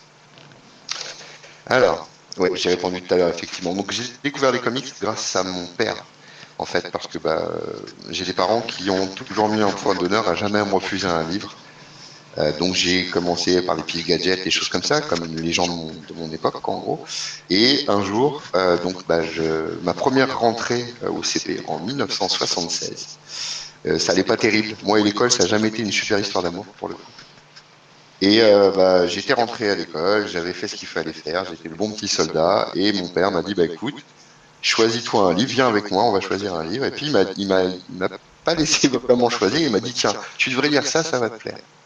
Et c'était euh, donc le, je crois que c'est 83, je suis pas sûr du coup, le Strange euh, de septembre 1973, 83. Ouais. J'ai, j'ai ouvert la première page et j'ai dû le lire d'affilée, euh, ce bouquin, huit fois. J'ai, compulsé le bouquin huit fois de suite, sans, sans m'arrêter. Et, euh, et puis, bah voilà, ça avait été le coup de foudre, quoi, grossièrement. Donc voilà, c'est mon premier contact avec les comics a eu lieu il y a maintenant euh, 43 ans, pour être exact. Et tu l'as encore ce comics Oui, ouais, ouais, ouais, absolument. Il est, euh, il est bah, chez mes parents, parce que je peux pas tout stocker euh, chez moi, c'est juste pas possible. Ouais. tous mes stranges, etc. sont restés là-bas. En plus, j'aime pas trop les déplacer parce que bah, ça souffre dans les déplacements. Ouais. Et, euh, et clairement, ouais, j'ai tout, j'ai tout ça là-bas. J'ai euh, tous les stranges, tous les spéciales stranges dans la maison, y compris ce numéro-là qui a, qui a une place euh, particulière dans mon petit cœur. Tu m'étonnes. Tu m'étonnes. On a tous des, des numéros comme ça qui, euh, eh ben, qui, qui rappellent de bons souvenirs. Qui marque, qui marque clairement. C'est ça. Alors bon, ça c'était la première et la deuxième question. Je t'ai fait un petit condensé. La, la troisième, euh, on voudrait connaître ton dessinateur et ton scénariste comics préféré. Ah merde. Euh, alors mon dessinateur favori. Euh, oh, putain, c'est chaud. C'est chaud, c'est chaud, c'est Eh chaud. oui. Je dirais, euh, je dirais comme ça Simon Bisley, qui est, euh, qui est un dessinateur qui s'est particulièrement illustré sur euh, sur des séries comme euh, qui est pour ceux qui savent pas, c'est l'équivalent d'un espèce de Conan celtique chez euh, 2000 ID. C'est un monsieur que j'aime beaucoup, qui avait fait du, du Lobo aussi. Peut-être que ça le dit. Je crois que la, Urban avait. Il me semble que Urban a sorti la balade de Lobo, je crois. C'est con qu'on n'ait pas un retour caméra parce que quand tu m'as dit le nom, je connais Mhm. tellement pas le mec, tu m'aurais dit Joseph puis debout, c'était pareil pour moi. Pareil, ouais. J'ai dit mais c'est qui ce type? Connais Ouais, alors, au- au-delà du, au-delà du, du dessin, le mec, c'est un, bonhomme. hein. C'est un espèce de, de punk euh, tout- très étrange dans sa façon de, dans sa façon de vivre. Et, euh, et c'est un type qui a un dessin qui est très, euh, très anarchique, en fait. Très, euh, Ouais. je sais pas comment le décrire. C'est entre du underground et euh, du Bill Sienkiewicz. des- enfin, c'est très très particulier, mais, mais c'est un de mes dessinateurs favoris parce qu'encore une fois, il, s'a- il s'attache à des souvenirs que j'ai sur, sur certaines séries, notamment Stein. Mhm. C'est certainement le, le- le mec que je préfère dans, dans le business. Il est atypique, il est, euh, il- et c'est beau. Et c'est ça qui est important aussi, c'est que c'est que c'est beau. Euh, en matière de scénariste, en matière de scénariste, euh, je dirais Pat Mills. euh, parce que c'est un monsieur que, euh, bah, qui a créé un de, un de mes personnages favoris déjà, en l'occurrence Josh Dredd, et euh, parce que c'est un mec qui sait se diversifier, qui sait vraiment écrire des, des choses, des choses très larges, des choses très, comment dire ça, il, il- il sait euh, toucher la, la fibre sensible tout en gardant l'aspect, euh, l'aspect aventure, l'aspect euh, trépidant, l'aspect enter- entertainment. Voilà. Donc c'est deux Britanniques, je suis désolé, mais voilà. Et On s'y c'est attendait. celui-là que j'aime. Ouais. Mm, mm, mm. On se doutait que ça allait partir du côté de la Manche, Et- tu vois. Euh, Pat Mills, pour peut-être que certains connaissent euh, ses travaux en France, il a, il a fait de la franco-belge. Euh, C'est lui qui avait euh, sorti Requiem, qui est euh, une série, euh, une série de BD franco-belge sur des, sur des vampires, en fait, qui est vraiment, vraiment bien foutu. Et Slain, du coup, c'est sorti chez Delirium, je crois. Et ouais, alors le Slain de Delirium, ouais, il y a une, il y a une sé- la, la première série de Slain euh, qui était sortie vraiment euh, à la base chez 2000 ID est sortie chez Delirium, et il y avait dans les années euh, 90, ça doit être encore retrouvable, justement euh, du Slain écrit par Pat Mills et dessiné par Simon Bisley, qui était sorti de mémoire, c'était chez Zenda à l'époque. Et euh, je recommande chaudement parce que c'est à la fois drôle et très mystérieux et c'est vraiment très très bien. Et à l'inverse, pour la quatrième question, quel est le scénariste et le dessinateur que tu trouves au contraire beaucoup trop surcoté? Oh, sur le côté, ça veut tout dire, ça veut rien dire.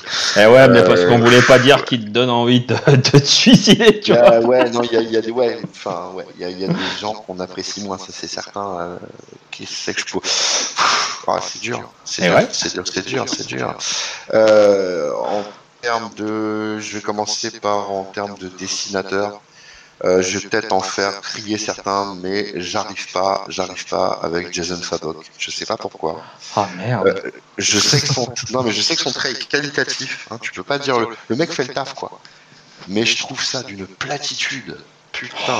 Oh je- je- merde. je- ah je te jure, c'est c'est à chaque fois que j'ouvre un bouquin. et en plus je le reconnais. C'est-à-dire qu'il y a des gens, tu te dis ah bah tiens ça ressemble à ça, puis t'es surpris c'est quelqu'un d'autre ou, ou inversement tu te dis Ouais. attends mais et là je, à chaque fois que je vois ces trucs je me dis bon bah ok c'est bien fait, mais c'est super consensuel quoi. C'est c'est ce mec-là ne n'innove en rien quoi en gros. C'est- Oh là là. Ah non, j'ai- vraiment, j'y arrive pas. Je Ah non, pas, mais- je- En, en même temps, je, je peux te le dire, moi ça me fait ça avec Michael Janin. Oh, j'ai Ouais, honte, bah, j'ai honte de le dire, mais Michael Janin, bah moi il, il me fait rien quoi. Ouais, non mais c'est, ouais, je sais pas, je saurais pas dire pourquoi non plus. Et c'est pas qu'il est pas bon, Michael Janin, mais alors mais pas du tout. Enfin, je serais un, enfin, je, je- ce, serait une, une- bêtise de dire ça, mais bah, Michael Janin, bah, moi ça me suscite pas beaucoup d'émotions. Et je pense que ça, ça. fait partie de, de, de ces raisons pour lesquelles bah, j'ai du mal avec Batman Rebirth aussi. Hmm, ouais, bah oui, certainement, ouais, clairement. pe- Peut-être aussi, tu vois. Mais je sais pas, je, ouais, je, ça, ça m'emmène pas. Ouais. Mais ça transcende rien, quoi. Tu te dis, bon, voilà, le, le gars rend le taf, hein. Y a rien Ouais. à dire là-dessus, hein. Le mec rend le taf, hein. Mais, euh, tu fermes le bouquin, puis tu dis, ouais, bon. Et puis tu ouvres autre chose à côté, tu dis, ah oui, oui, ça quand même. Enfin, je sais pas, il y a. J'ai l'impression que c'est c'est c'est stéréotype, trop stéréotypé. Tu vois, comme le Jimmy Ouais, ouais. d'une époque où euh, le mec il avait un trait magnifique, etc. Et, ça. et puis à un moment, c'est devenu super stéréotypé, en fait. Et euh, je me suis dit, merde, où il va le gars? Bon, il, s'est- il fait autre chose maintenant, heureusement, mais voilà, globalement. euh, il y a- il y a- pour moi, il y a des dessinateurs qui apportent quelque chose, qui, qui ont par leurs pattes. qui- tu vois, il y a un mec comme euh, un mec comme euh, Ouais. C'est pareil, on, peut, on pourrait dire de lui qu'il est super académique, mais il apporte un truc. Tu vois, il y a une dynamique, il y a quelque Ah, chose dans ses mouvements, ouais, il, y a, ouais. il, y a, il y a- il y a quelque chose. Tu vois, tu, c'est du Coppel, tu le sais, et puis globalement, tu te dis, ouais, voilà, le, le, le gars a apporté un trait, a apporté une mise en page, a apporté. Il y a, il y a pas mal de choses. Fabok, j'ai l'impression que le, ouais, c'est un bon élève. Voilà, c'est un bon élève. Bah, moi, je l'aime bien parce que je trouve que c'est un peu le, le, le meilleur de, des années 90 que moi j'ai aimé. Tu vois, c'est euh, c'est éclatant, c'est. euh, ah putain, je sais pas, c'est dynamique. Enfin, ouais, moi ça me parle à mort. Moi, je vois Fabok, euh, je sais que je vais passer un bon moment.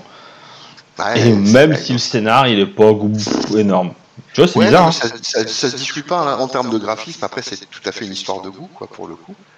Et euh, ouais, ouais, je- non, mais ça, je peux le comprendre. Hein, là. Et tu sais qu'à un moment, je pouvais pas blairer Belsikevich, hein, pour le coup. Et, euh, et Ah ouais, bah, mais il il faut s'y faire quoi, son style. C'est, il y a, y a- Ah je pense ouais. qu'il y a, y a un moment de, au début, Bill Sienkiewicz, si le French Geek m'en avait pas parlé avec autant d'amour, d'instinct, mais jamais j'aurais été voir ces putains de dessins. Putain, le mec, euh, Ouais. putain, il peint à moitié avec. euh, c'est à moitié des collages, des machins. Enfin, tu sens Ça, que le mec, tu te dis, mais il, Ouais. s'ouvre les veines, et en fait, putain, le mec, c'est un génie. D'autant que moi, à l'époque, je l'avais découvert quand il avait repris les New Mutants, euh, dans- donc c'était fin des années 80, où il avait repris euh, d'un graphisme type Byrne un peu, et puis il était passé lui dans son truc complètement déjanté, qui partait en couille. Et je t'avouerai qu'à l'époque, je suis wow, et, et, et, et puis bah, j'étais resté sur cette idée-là. Mhm. Et puis euh, bah j'ai revu des travaux de lui un peu après, je me suis dit non mais, mais, c'est un artiste en fait, c'est ça le truc, c'est que c'est un artiste. Ouais, il- Et c'est un putain, un putain d'artiste de dingue. Et ouais, maintenant j'apprécie. Donc après, les, les goûts sont relatifs, tout peut changer à tout moment. Quoi. Mais Ouais, puis bah, ça évolue beaucoup avec l'âge. je trouve Fabok trop académique. Et, euh, et pour le coup, euh, moi dans le dessin, c'est ce qui me gêne en général, c'est que quand t'as un mec qui fait, euh, quand un mec qui fait ce qu'on attend de lui, en gros, tu vois, c'est ça qui me gêne. Ouais, en même temps, c'est ça. C'est, il, fait, il fait ce que j'attends de lui. Eh ouais, Et, et ça passe super bien. c'est clair. Ah non, je, peux, je peux comprendre, je peux comprendre là pour le coup. Et le scénariste, du coup? Oh merde, Pff, je vais avoir encore plus de mal. Euh, qui c'est que je détesterais en scénario? Je sais, quelqu'un qui me raconte une histoire, j'arrive pas à détester. Euh, tu vois, je pourrais dire, euh, je pourrais dire Brian Michael Bendis, mais non, parce que ce mec-là a fait Torso, et qui est juste un morceau de, de génie. Mais après, je l'aime pas sur d'autres travaux. Euh, qui c'est que je pourrais pas aimer Peut-être Snyder parce qu'il sait pas finir ses, ses- ses histoires. Et même là, tu, tu peux pas dire que le mec est mauvais, quoi. Tu- Non, non, bah non. Mais, mais, mais, mais c'est difficile. C'est autant un dessinateur, c'est immédiatement visible. Tu vois, il y a, il y a, ça te parle ou ça te parle pas. Le, Ouais, et autant le mec qui puis, te raconte une histoire, c'est c'est- c'est- c'est- c'est plus. euh, et puis il suffit qu'un, Ouais, scénariste je- fasse à un moment donné euh, euh, une histoire qui soit vraiment éclatante. Et bah, de toute Ouais. façon, à vie, tu pourras jamais le, le, le Mais construire. bien sûr, c'est mais pas c'est- possible. Mais, mais clairement, clairement c'est ça. C'est-à-dire que tu, enfin, les mecs, ils ont tellement de. Déjà, ils sont, à mon avis, à mon humble avis, ils sont pas là où ils sont par hasard. C'est-à-dire que globalement, les mecs qui les choisissent euh, leur donnent leur chance parce que les, les gars sortent, euh, tirent leur épingle du jeu. Après, c'est vrai qu'il y a des mecs qui font dans purement l'alimentaire. euh, et, et ça peut se ressentir. Mais même ces mecs-là, tu les retrouves sur des travaux des fois où tu te dis ah putain, quand même le gars, il s'arrache à nous raconter une histoire parce que ça lui tient à cœur et parce que parce que voilà parce qu'il y met son âme.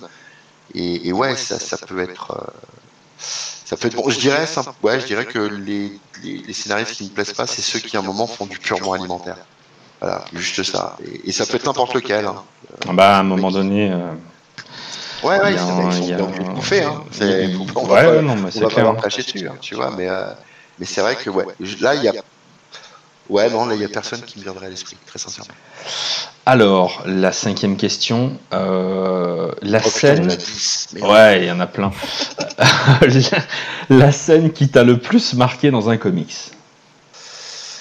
Euh, alors, c'est euh, indéniablement la première page du, euh, de Démocratie, qui est un comics de Judge Dredd, en fait, où, euh, où on nous parle de America Chavez, qui est euh, une, euh, une dissidente dans le monde de Judge Dredd. C'est une jeune femme. Donc, pour, pour rappeler un petit peu l'histoire, Démocratie, c'est quelque chose qui a été écrit par John Wagner et, et dessiné par euh, Monsieur qui est malheureusement mort l'année dernière. Et, et donc, c'est l'histoire de, de deux types. Enfin, non, d'un type et d'une fille qui grandissent ensemble. Lui, c'est un pleutre.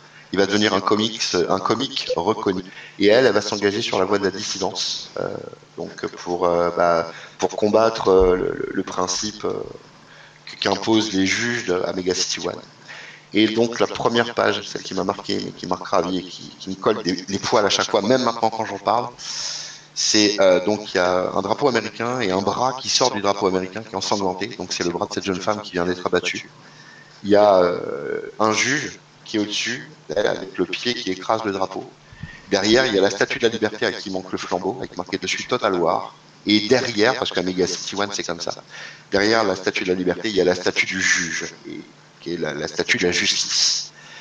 Et euh, la légende de cette, page, c'est euh, les gens tiennent à leur liberté, mais quelquefois ils tiennent plus à leur sécurité. La sécurité a un prix, et ce prix, c'est leur liberté. Ouais. Et, et, et cette phrase, cette page me marque et, et, et m'émeut mais à chaque fois. quoi. C'est, c'est hallucinant comment, comment la magie s'opère à chaque fois que j'ouvre ce livre. C'est vraiment, vraiment un, des livres qui m'a le plus marqué avec, euh, avec le Dieu crée l'homme détruit de, de Claremont. Très bah lui, je l'ai toujours pas lu non plus. Putain, mais ce soir, je vais me faire insulter par tout le monde. Eh ben oui, eh ben, la vie est dure. voilà. Qu'est-ce que tu veux que je te dise? Euh, mais oui, mais chaque fois que je cherche euh, une version euh, pas trop chère sur eBay, alors je tombe sur autre chose. C'est du vol qualifié. C'est du vol qualifié. Clairement, le dieu crée l'homme détruit, franchement. Enfin, D'ailleurs, si Panini, nous écoute, alors déjà, je serais très étonné qu'il nous écoute. Hein, mais, ah, mais bon, quoique. Mais, mais voilà, ouais, ce, ce, serait bien de le rééditer.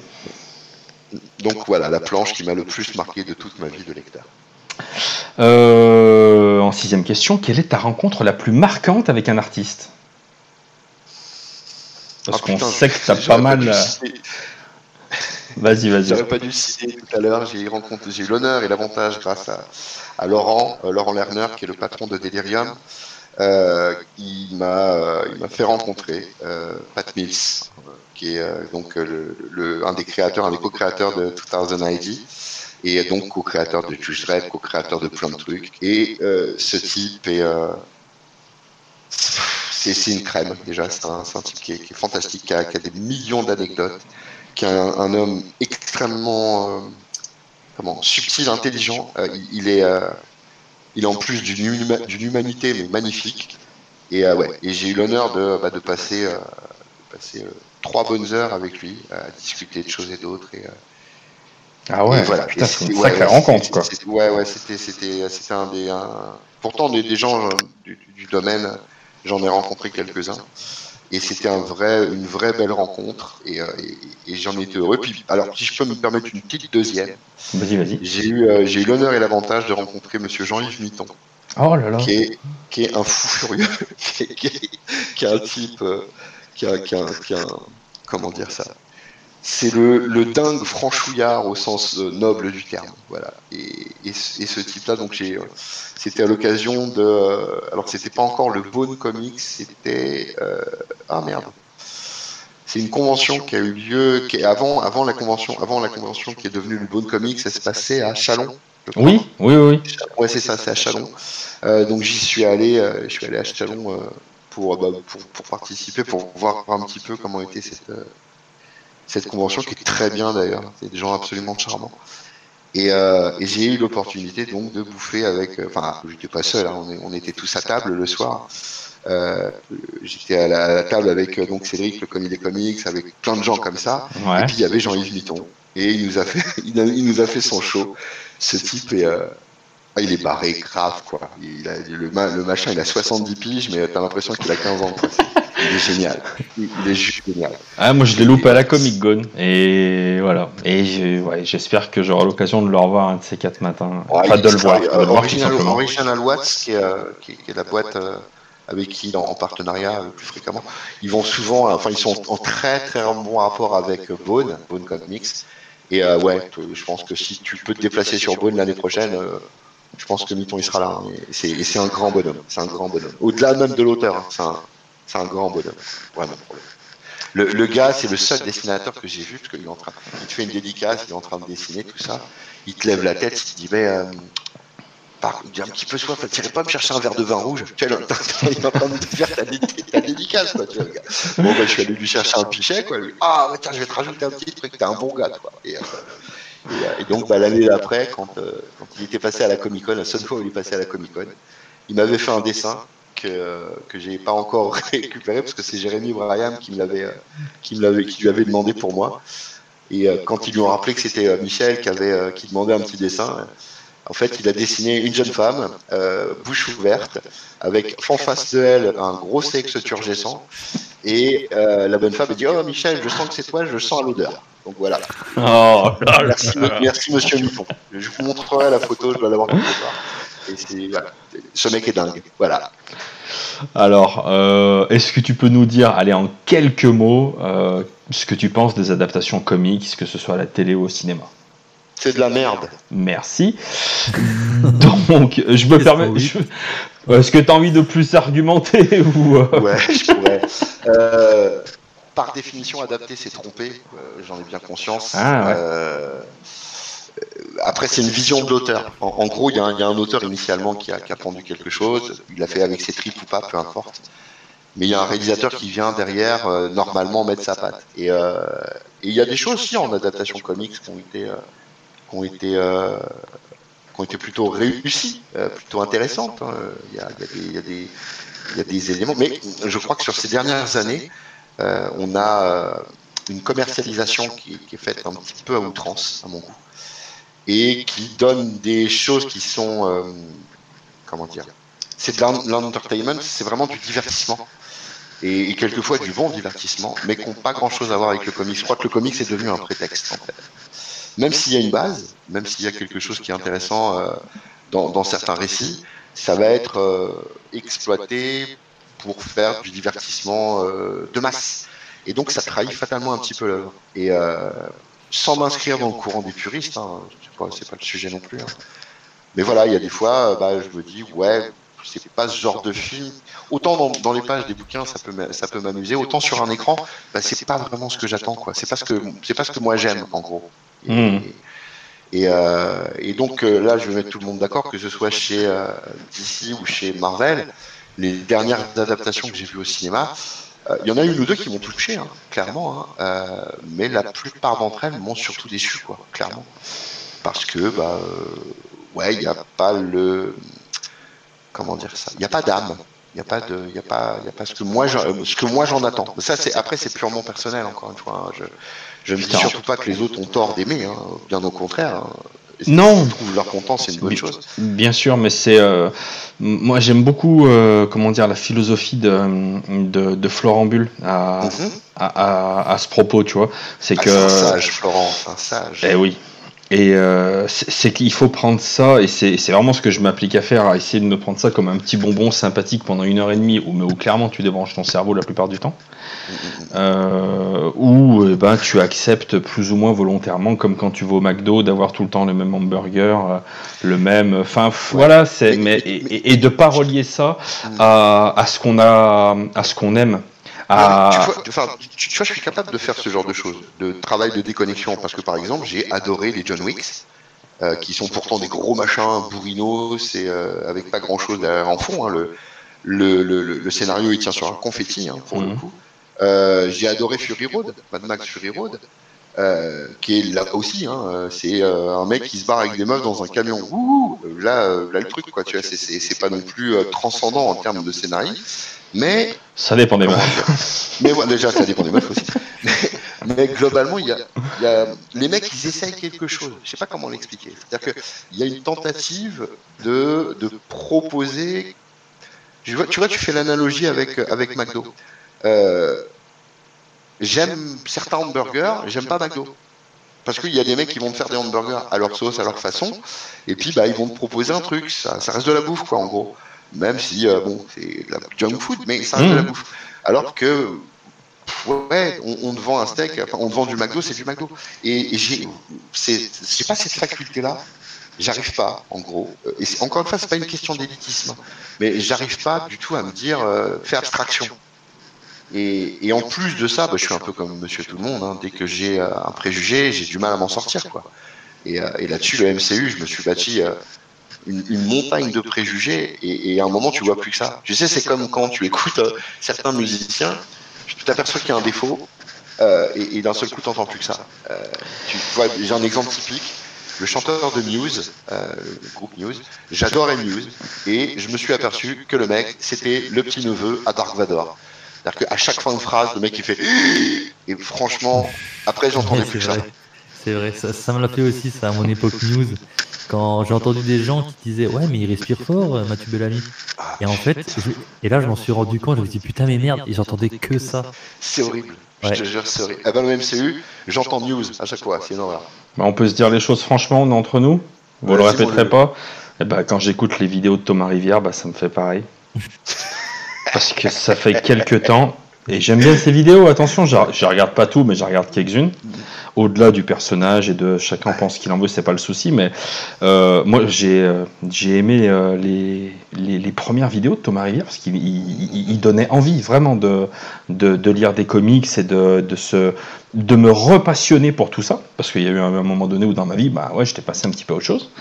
Euh, et ouais, exactement. Et, euh, et de regarder ces vidéos, et ben il réussissait à faire naître un petit peu cette passion en moi, tu vois, de, à, à rallumer la flamme. Et là, ça fait enfin, ouais, quelques temps, euh, et ben je sais pas, j'ai l'impression qu'il a pris un, un tic respiratoire à chaque fois qu'il finit une phrase. Il, il, veut, il, a, il a un débit tellement vite, il fait. Ouais. Et, et, euh, et putain, merde, je sais même plus ce qu'il dit au bout d'un moment, quoi. Ouais, ça. je suis désolé. C'est ça. Tu, tu- après, tu fais une fixette là-dessus. Ouais, c'est mort. Et, euh, et, et puis, euh, alors après, pour en finir avec ces histoires, euh, histoires d'adaptation, euh, toutes les adaptations comiques ne sont pas mauvaises. Hein. Euh, je pense par exemple au Sentier de la Perdition, qui était, euh, qui était quand même quelque chose de, de, de- de très très bon euh, en termes de réalisation. Qui, et puis, malgré ce que peuvent en penser certains, ben, j'avais bien aimé le 300 de Snyder, pour le coup. Ouais. Euh, même si c'est il y a tous les défauts de Snyder dedans, pour, euh, les, les ralentis à outrance, etc. Mais j'ai eu l'impression qu'il arrivait à la fois à respecter euh, l'esprit de ce que Miller avait voulu intégrer, et en même temps donner un côté épique. Et ouais, j'ai- j'aime bien, j'aime bien, j'aime bien ce qu'il en a fait. Voilà. Euh... pff, oh, il reste trois questions. Allez, vas-y. On Je va vais faire vite. Promis, je vais faire vite. Allez. Euh... Ouais, mais en même temps, on pose des questions. Putain, c'est des débats, quoi. En même temps. Euh... Tout Ce qui est Ouais, t'en voilà. squeeze- squeeze-en, hein, si. euh, ah, si, euh, ouais, mais ouais, mais euh, allez, très très très vite, on va dire. Là, euh, qu'est-ce que tu répondrais Qu'est-ce que tu répondrais à quelqu'un qui connaît absolument pas les comics et qui te dirait instinctivement ah mais c'est bon, t'es en train de lire un truc pour les gosses. Il va te faire enculer. Voilà. Mais je savais que ça allait, ça allait être quelque chose comme ça, mais, mais en première approche, parce que moi, tu vois, ça m'est arrivé il y a pas longtemps, c'est ma chef qui m'a dit, euh, elle me demandait, euh, tu vois, mais pourquoi, tu vois, les vidéos, les trucs comme ça? J'ai essayé de lui expliquer un petit peu ce que c'était, et dans ses yeux, j'ai senti, mon Dieu, c'est un enfant. C'est un enfant avec une grosse barbe et qui fait 120 kilos, mais, c'est- mais c'est un enfant. Et, euh, et j'ai essayé de lui expliquer, mais de, de- de- tu vois, le, bah, tout ce qu'il peut y avoir derrière. Non, c'était mort. Bon, euh, on va parler boulot, c'est mieux. Euh, bon, j'ai j'ai laissé Il faut pas lutter quand c'est ça. Faut pas lutter. Faut pas lutter. Moi, j'ai été le Don Quichotte euh, du comics pendant pendant des années, et des années auprès de gens qui euh, qui en plus euh, se revendiquaient comme faisant partie d'une certaine euh, classe d'intelligentsia. j'ai autour de moi des universitaires. J'ai jamais foutu les pieds dans une université. hein, je suis un cancre. Et et j'avais des gens qui étaient pleins de comment dire ça, qui étaient pleins de morgue concernant Mmh. justement mes lectures. Ah, ils acceptaient qu'on puisse dire Tintin, évidemment, hein, parce que tout de même, euh, il y avait un certain crédit intellectuel à ça. euh. Ah, mais euh, oui, les humains, euh, enfin, à l'époque, Métal Hurlant, ah, absolument génial. Ah, Jodorowsky, ah, magnifique. euh. Voilà, voilà. Et puis maintenant, ces mêmes personnes, viennent m'emprunter, m'emprunter des livres. Donc, euh, je me dis qu'après tout, même, même le mépris peut, peut évoluer. Bien sûr. Ce qui est dans l'absolu pas accepté ou mal vu aujourd'hui sera peut-être bien vu demain. Et là, tu vois, pour en revenir avec les adaptations, c'est un des points positifs, la démocratisation du truc. C'est-à-dire que concrètement, il y a des gens qui se seraient jamais intéressés à, ces univers Mmh. euh, de- de- qui sont liés aux comics, qui finalement vont, vont y jeter un œil euh, et qui finalement vont, euh, bah, vont, vont s'ouvrir à, à un univers d'imaginaire et, et- et je crois que ça c'est bon pour tout. le monde. Et à- juste un, un instant, je voudrais répondre à la, à la question rapidos, hein, très rapidos, justement de, de Florent sur le chat qui me demande ce que je pense de, de, de Sin City. Ouais. Eh ben ouais, j'avais complètement euh, laissé de côté l'idée. euh, Enfin, j'étais complètement passé à côté, mais Sin City, c'est un putain de grand film. Et, et je crois intimement que parce que c'est parce que Miller y a mis mais méchamment sa patte, quoi. Et, Ouais, bien et, sûr. euh, et globalement, voilà ce que ça donne quand on, au-delà même de l'œuvre comics, hein, quand on quand on laisse à quelqu'un d'imaginatif et qui a quelque chose à l'esprit qu'il a transposé d'un médium à l'autre, bah ouais, si ce mec est suffisamment talentueux comme peut l'être Miller, euh, bah ouais, ouais, ça donne quelque chose de grand, quoi. Mais- si c'est quelque chose de grand, y a rien à dire. Enfin, après, moi, ça, mais je suis mais totalement d'accord avec toi. Qu'est-ce qui fait un grand comics? C'est des grands artistes derrière. Qu'est-ce qui peut faire un grand film? Il faut des créatifs. Ouais, c'est pas ça. simplement de reprendre. Captain America ou Spider-Man ou non. Ad- prends, prends ce truc, prends ce mythe qui a 60, 40, 80 ans, on s'en fout. Prends-le, approprie-le toi, Ouais. et une connaissance de cette histoire, de, de on va dire de, de l'histoire un petit peu du personnage, et vas-y, Ça. fais-nous rêver. Propose-nous quelque mais- chose. Mais en gros, voilà, c'est ça que je reprochais tout à l'heure au cinéma, hein, clairement, euh, que ce soit le MCU et même ce que le chemin qu'a pris euh, d'ici, enfin Warner, c'est de ne proposer que ce qu'on attend d'eux. Euh, et donc d'engager des gens qui vont faire ce qu'on attend d'eux, point barre.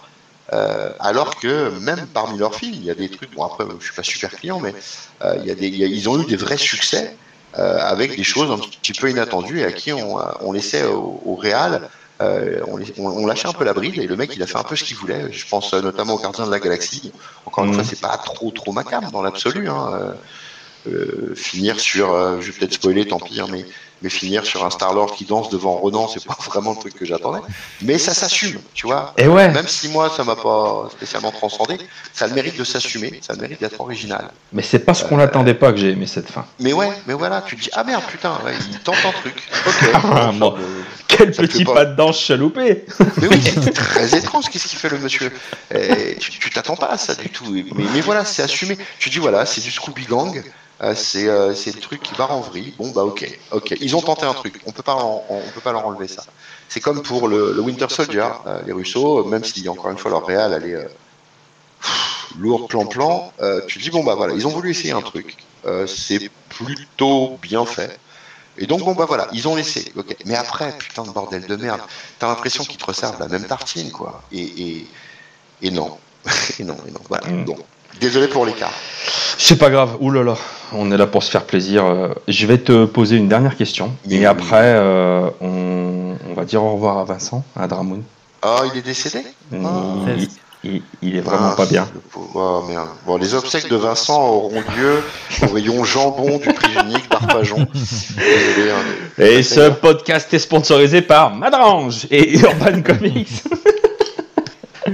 Alors, la dernière question. euh, euh, quel travail d'un passionné de comics euh, est-ce que tu pourrais conseiller, que tu suis régulièrement? Pas le nôtre, parce qu'on sait que tu nous kiffes, donc voilà, ça sert strictement à rien.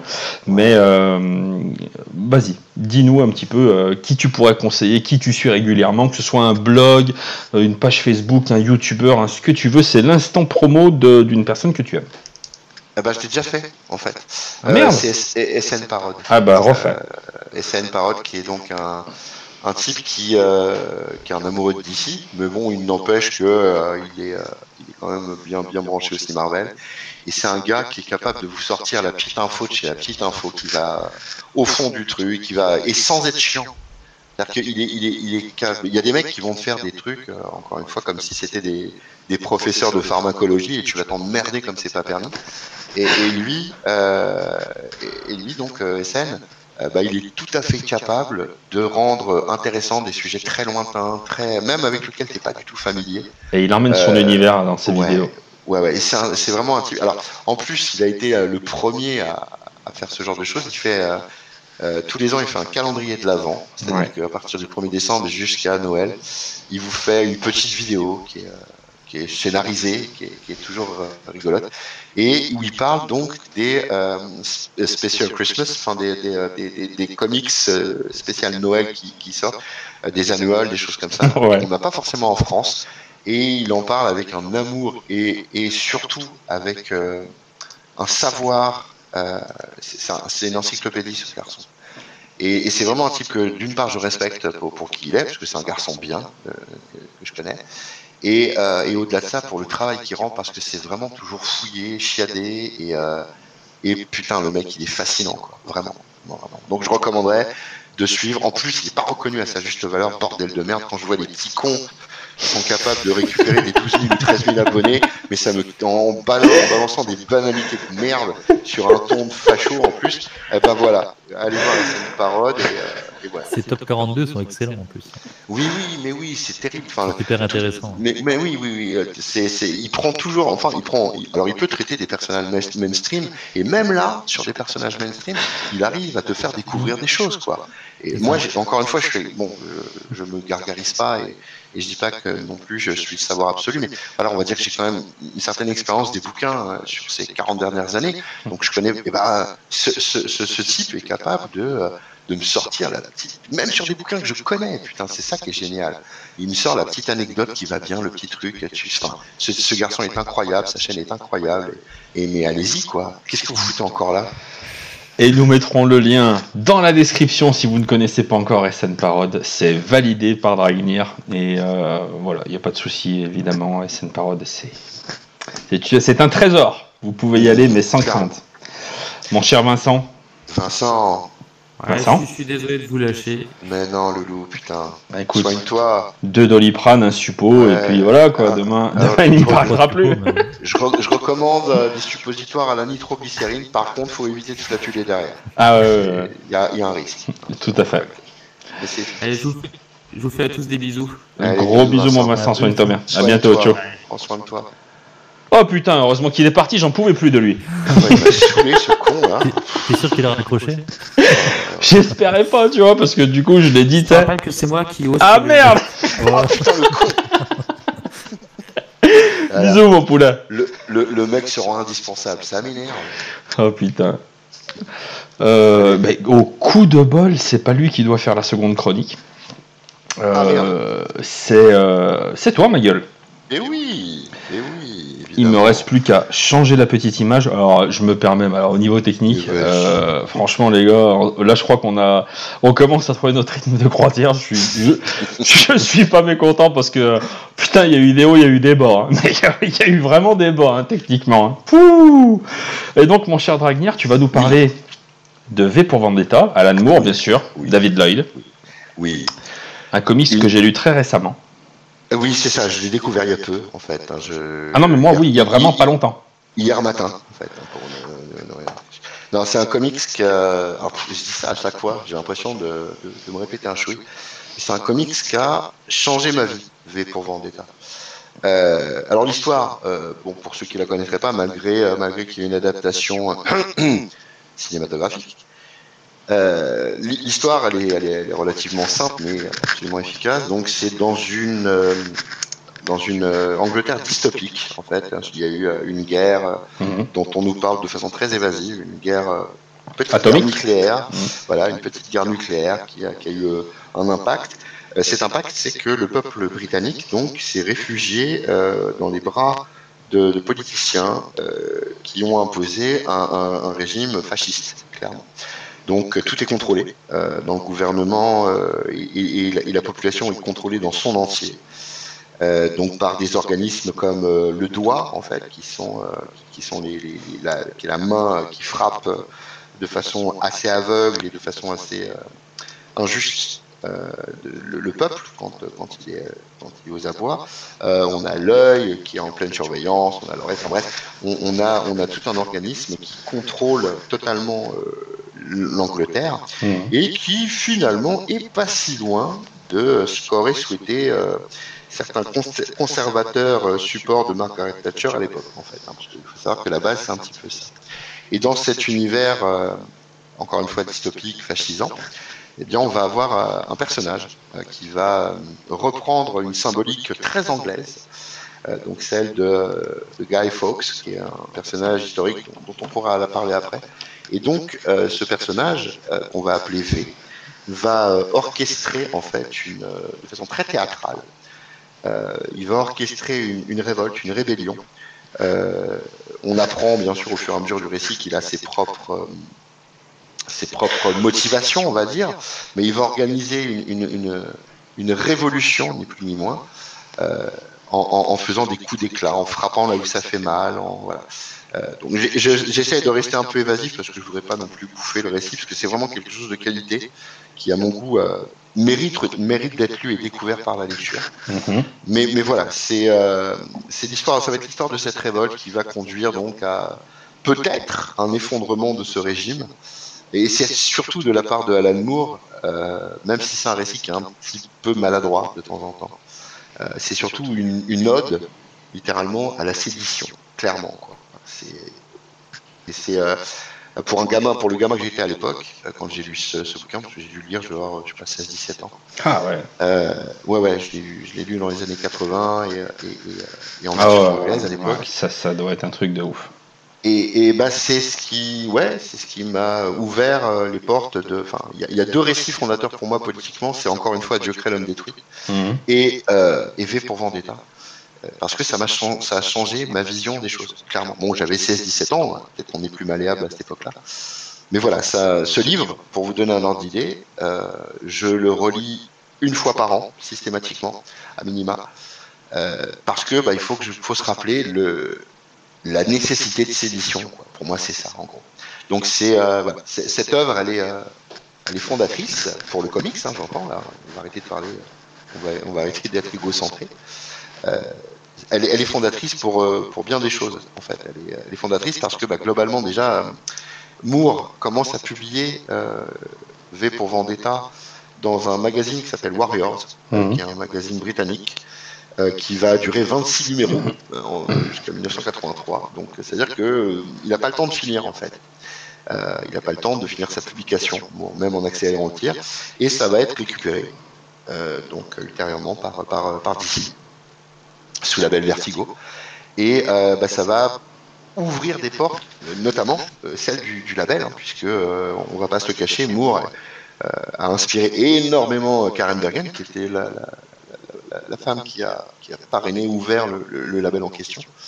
Et donc, bah, c'est fondateur en ce sens que on a eu donc un, pas un nouveau mode d'édition, mais en tout cas un nouveau type de produit qui arrivait sur un marché euh, dont on n'attendait plus grand chose. Hein, et, et, et c'est vraiment une, une, une, grande innovation pour eux. Après, bon, il y a, y a des, des, des, petites erreurs de jeunesse. Hein. On parlait tout à l'heure de la guerre atomique de base, euh, oui. qui n'est jamais réellement relatée, en fait, qui, qui, qui est, euh, on va dire, qui est, qui est laissée à, à, la discrétion en termes d'interprétation au lecteur. Euh, Moore le dira lui-même, hein, il disait oui, on a fait une connerie, on pensait qu'une guerre nucléaire pourrait être une guerre locale, euh, et donc euh, sans impact réel sur l'écologie, etc. Il y a des petites petites anomalies scénaristiques, mais franchement, c'est euh, dans, dans, la version d'Urban, il y, y, a une préface, euh, enfin il y a deux ah, préfaces, et euh, il y a notamment une préface euh, d'Alan Moore qui explique euh, le contexte éditorial de l'époque et que, mmh. voilà, notamment dans les premiers épisodes, le fait de cette, cette guerre atomique, les conséquences que ça, ça aurait pu avoir sur l'Angleterre, mmh. bah, voilà, ils n'en avaient pas forcément conscience et que c'est un petit peu éludé. Bon, honnêtement, c'est peanuts. Hein. C'est pas. Oui, oui, c'est Peanut, c'est complètement Peanut. Alors moi, j'ai pas l'édition d'Urban, moi j'ai l'édition de Panini. Euh, mm -hmm. et, et, effectivement, je, je, viens de regarder, là, je l'ai en main, et il, il, en dit un mot aussi, il me semble. C'est vraiment très très court.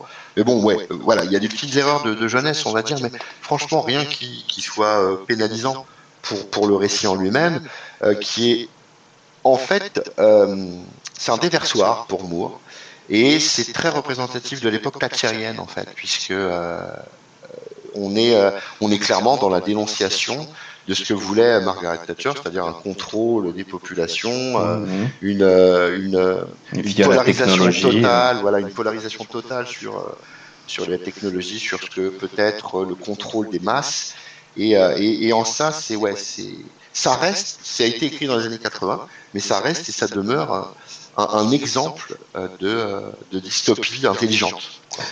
Mais je peux pas m'empêcher, toi, de, de, de, me dire que l'époque dans laquelle on vit actuellement, mhm. euh, on est déjà un petit peu euh, là-dedans, mais d'une manière euh, beaucoup plus sournoise, beaucoup plus euh, dissimulée et voilà entouré peut-être d'un petit peu plus de coton et de bonnes choses, mais que bah, pour autant, voilà, on le sait, on est fliqué de partout, on est, on est filmé dans la rue, euh, nos moindres faits et gestes sur un ordinateur sont potentiellement euh, euh, suivis. Les avis politiques, on peut balancer un tweet il y a 5 ans, ça peut remonter et briser une vie, une carrière, un truc.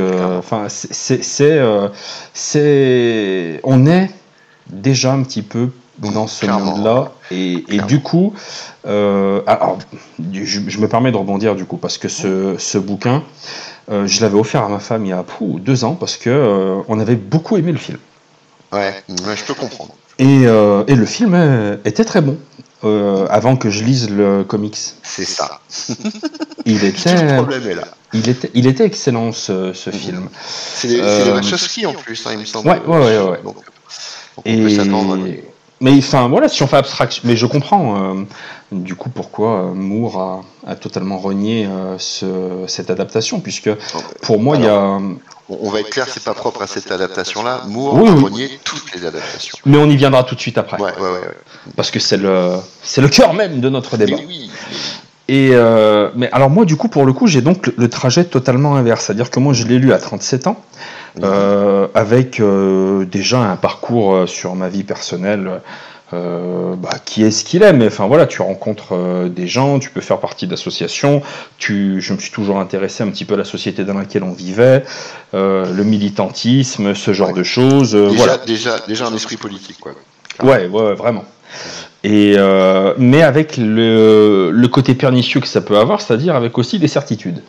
Mmh. Et moi, j'aime beaucoup en fait l'idée que les certitudes sont extrêmement importantes pour avoir des bases et pour pouvoir avan- avancer. Et à la fois, il faut savoir se laisser un petit peu bousculer dans ses propres certitudes pour pas être tout simplement un vieux con. C'est ça, Euh, moi, je suis d'accord. Ni plus ni moins. Et en fait, si tu veux, moi, il y a vraiment un truc euh, bah, que je n'y connais absolument rien du tout. C'est vraiment la pensée politique de l'anarchisme, euh, où pour moi, ça se résumait à tout cramer. Eh ben non. Et en fait, on se rend compte euh, du coup bah, que Moore, euh, Moore est anarchiste. Euh, et que du coup, eh ben, il fait euh, ce, bouquin. Alors évidemment, il y a tout ce que tu as dit, mais c'est aussi euh, une espèce de pas de plaidoyer, plaidoyer, une explication de ce qu'est l'anarchisme, de Ouais. ce que doit être l'anarchisme. Et, et c'est, euh, alors je ne dis pas en fait qui, voilà, que du coup je me suis réveillé le lendemain en fermant le bouquin en disant ouais, je suis anarchiste, mais c'est extrêmement enrichissant. Et je souhaite à mes enfants euh, à 16, 17, euh, voilà, je souhaite de lire, de- je leur souhaite de lire en fait un bouquin comme ça parce que je pense que c'est extrêmement important euh, d'avoir bah, un auteur qui à un moment donné soit capable de te mettre des, euh, des évidences on va dire politiques, sociétales sous les yeux et en même temps eh ben, de, montrer des, euh, euh, des portes de sortie. Et le truc le plus important là-dedans, et, qui est pour moi un, message qui à titre personnel est, est pour le coup une certitude, c'est évidemment, évidemment, il faut toujours avoir un esprit critique, remettre en Voilà. question, avoir la faculté de, ne, de s'opposer de s'opposer, de ne pas être forcément d'accord, de ne pas être un mouton dans la masse, de pouvoir penser par soi-même et d'être également force de proposition, sans forcément faire partie euh, de je ne sais quelle euh, ligue, parti, ni quoi que ce soit, mais avoir un esprit politique, ça me semble extrêmement important et encore plus à notre époque. Et ce On- bouquin, ouais, euh, de, de- de la manière dont il est construit, ouais, j'ai pris une claque, mais du tonnerre de Dieu, parce que Bien parce que ça me, ça me parlait énormément. Et c'est dans. euh, ça y est, je l'aurais dit, tu vois, aux copains, à, à Spider-Man, à Dramoon, quand je l'ai lu, j'ai dit, putain, mais c'est. Ouais, ouais, il est dans mon top tout, tout en haut, parce que euh, c'est pas forcément le plus beau au niveau du dessin, c'est pas. Il y a, y a plein de petits trucs, mais en termes de message derrière, ouais, putain, la vache. C'est en, c'est en ça que je parlais tout à l'heure de nécessité de sédition.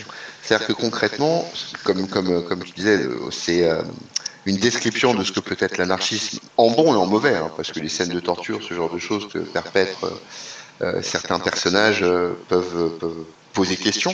Mhm. Euh, la nécessité de la violence euh, peut poser question. Euh, mais oui, c'est clairement... euh, on rien avec ce livre, on propose. Mm. C'est ça qui est vraiment, qui est vraiment essentiel. C'est qu'on vous dit, voilà, le, le- le- le visage de l'anarchisme, oui, ça peut être, euh, ça peut être Ravachol, euh, ça peut être euh, des bombes qui sont posées, mais ça peut être autre chose. Et, et, euh, et- et c'est surtout, surtout tout ça, quel que soit le mode opératoire, lié à la nécessité de ne jamais accepter un pouvoir plein et entier. Mhm. Quelle que soit, quelle que soit la raison initiale de l'implantation de ce pouvoir. Et je crois qu'on en a, surtout à l'heure actuelle, mais comme à peu près tout le temps dans l'histoire, mais en ce moment ça me paraît encore plus vrai. Euh, on a besoin de ça. On a besoin de gens qui à un moment disent oh, oh, oh, oh, oh, oh. là votre système là, euh, il est à votre service. Il n'est pas à, au service de tous. il va falloir changer un truc. Et c'est ce que nous dit ce bouquin en fait, clairement, bon, dans des traits grossis, exagérés, Bien évidemment. sûr. Mais il nous dit aussi Mais que ce nous sera pas ça. facile, Ouais. mais que c'est Ah oui. nécessaire. mais que de toute façon, voilà, à un moment, euh, on n'a rien sans rien, et que. euh, mais d'ailleurs, ce qui est amusant, tu parlais tout à l'heure de, de contrôle, de médias, euh, à remettre dans son. C'est là qu'on voit aussi que Moore est visionnaire, à remettre dans son contexte, euh, le personnage de V va utiliser les médias contre ceux qui les, mani- contre ceux qui les manipulent. C'est-à-dire qu'il va s'emparer d'une chaîne de télé, il va s'emparer de radio, il va donner des messages forts, euh, il va parler tradition, parce que le, mess- le, le- le personnage de, de V euh, est, euh, est- est habillé comme Guy Fawkes, qui est euh, quand même un. Enfin, après, c'est de la, de la culture britannique, hein. mais euh, Guy Fawkes est en fait un. Comment dire Un symbole pour les Anglais de l'homme qui va jusqu'au bout, jusqu'à la mort, pour ses idées. En gros, hein, même, en gros, pour raconter l'histoire de Guy Fawkes, c'est euh, il y a eu une révolte contre le roi Jacques Ier euh, qui voulait instituer l'anglicanisme à fond les ballons et les catholiques n'étaient pas d'accord. Et donc Guy Fawkes, qui était un provincial, et la plupart des provinciaux étaient contre ce fait, a voulu faire péter le Parlement, en gros. hein, euh, et donc il va être euh, arrêté, il va toujours tenir tête à l'autorité, et puis bah, il sera tué, hein, Guy Fawkes. et et, et c'est euh, ce personnage que grime en fait euh, euh, Alan Moore, justement parce que ça parle des Britanniques, mais, mais concrètement, le symbole doit parler à tout le monde. Et d'ailleurs, le symbole a été repris. hein. Ouais, mais le, symbole, il est les, les indignés, les, euh, les, Anonymous. les Anonymous. Alors même si euh, on peut discuter de, de leur de leur volonté et, et de leurs idées, mais euh, ouais, globalement, voilà, euh, on a quelque chose qui est né avec ça. Et, Le, le symbole est passé. Ouais, c'est ça. Et pour quelqu'un comme moi, avec euh, donc euh, mes idéaux politiques euh, tels que tels que je les ai vécus, ouais, c'est fondateur, vraiment. Ouais, Donc, euh, on ne peut que vous encourager à lire V Oui, pour Vendetta, en sachant que c'est pas nécessairement une lecture qui peut plaire à tout le monde, mais euh, elle est utile. Elle est très Ouais. utile. Ouais, et ouais, après, enfin, tu vois, je pourrais. euh, mais bon, évidemment, on va pas spoiler et tout, mais la, fin, ouah, putain, Ah, la sublime. fin. C'est- La fin et, ça- et- ça- et- et les messages aussi euh, de, de, de, de la fin, mais c'est putain, c'est balèze quoi. Comment le mec il avait, euh, il, a, il, il avait tout pensé en fait depuis le début pour pouvoir laisser une page blanche, Mm. ni plus ni moins. C'est ça. Et c'est. En gros, à vous, quoi. Ouais. euh, non, non, c'est un. C'est ce bouquin, tu vois, pour, pour rebondir sur la question que tu as posée tout à l'heure, c'est ce bouquin qui me fait dire que ceux qui disent ah, des trucs de gosse, euh, bah, finalement ils sont juste ignorants, quoi. Ouais, tu, ouais, ils voilà, sont tu ignorants pas. de ce que ça peut être, c'est tout. Et- Tu, tu, il y a de tout, euh, il y a de tout. Voilà. Après, il y a, il y a- il y a- et tant mieux, mon Dieu, il y en a pour tous les goûts. Donc, euh, c'est surtout voilà, ça sert vraiment à rien de s'écharper sur les euh, j'aime, j'aime pas, on s'en fout. Il y a tellement de trucs. Ah, c'est tellement subjectif en plus. Ouais, a gens voilà. qui vont, il y a des gens qui vont venir chercher euh, du, euh, du, du, ouais, du, du, du- du plein bourrin, et ben voilà, qui trouvent du plein bourrin, c'est une très bonne chose pour eux. Même si moi c'est pas ma cam, et puis il y a ceux qui vont chercher un produit comme ça euh, qui va leur parler, c'est tout, c'est juste. Enfin, je crois qu'il faut que ça te parle, quoi. Et que Mm. c'est pas critiquable dans un sens comme dans l'autre. Oui, non, ça c'est clair. Est-ce qu'on t'a donné Sauf envie de. Oui. est-ce qu'on t'a donné envie de lire euh, V pour Vendetta à Spider-Man? Ah oui, oui, bah moi j'avais vu le, le film il y a très longtemps et je m'étais jamais attaqué aux comics. Mais euh, Mais qu'est-ce que c'est que je m'engage, je m'engage ce soir à demain commencer V pour Vendetta. Mais oui, Voilà. mais oui, mais oui, mais oui, mais oui. C'est, c'est... Au- Au-delà du fait, après, je, je dis pas que ça change la vie de tout le monde. Non, c'est non, vraiment, non. c'est vraiment du bon, c'est vraiment du très très bon, c'est vraiment du. Ouais, c'est, c'est, c'est- Il y a des choses comme ça que. euh, Il y a des choses auxquelles, à côté desquelles, qu'on aime ou qu'on n'aime pas, à côté desquelles on, à côté desquelles on ne doit pas passer. Voilà.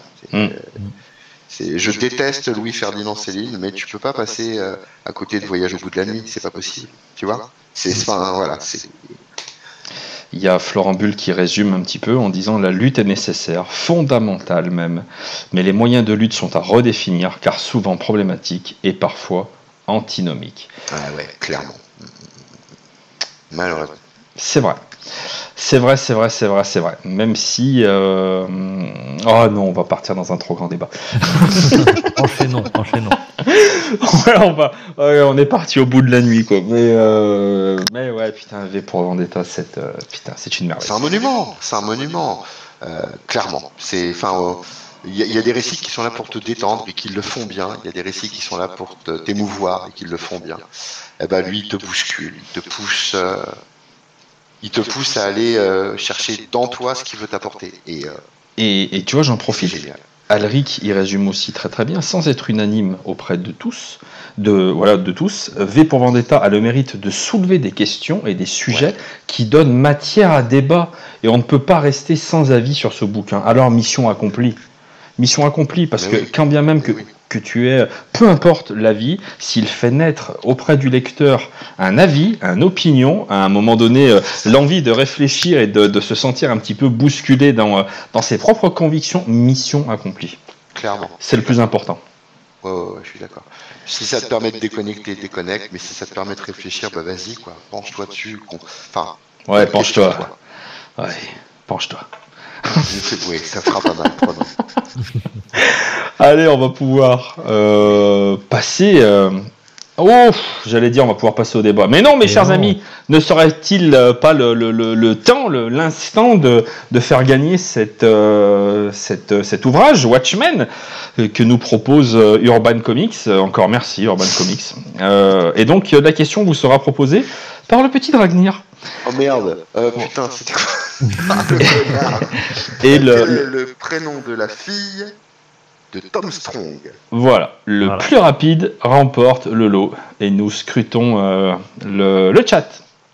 Donc, le prénom de la fille de Tom Strong. Tom Strong. Voilà. Le personnage de Tom Strong, création de, euh, de Diane Moore. Tout à fait. Disponible chez Urban Comics. Ah, très très bien, très très très bien. Un, une, euh, comment dire, un hommage rendu à, aux, aux Pulps, Exactement. notamment à des personnages comme Doc Savage, par exemple, qui est un personnage magnifique, dont les, les, les bandes dessinées paraissaient dans le spécial dédicace à Sébastien Boudère, dans le journal à l'époque de la planète des singes dans les années 70. On avait le droit à du Doc Savage dedans, et c'est un personnage qui est l'homme de bronze, absolument génial. Pour le Il y a un petit côté Flash Gordon aussi. oui, oui, oui, absolument. Ouais, c'était très, euh, c'était du steampunk avant l'âge. Mhm. Et, et ouais, c'est Ah, un hommage clair. nous avons un gagnant. Mmh.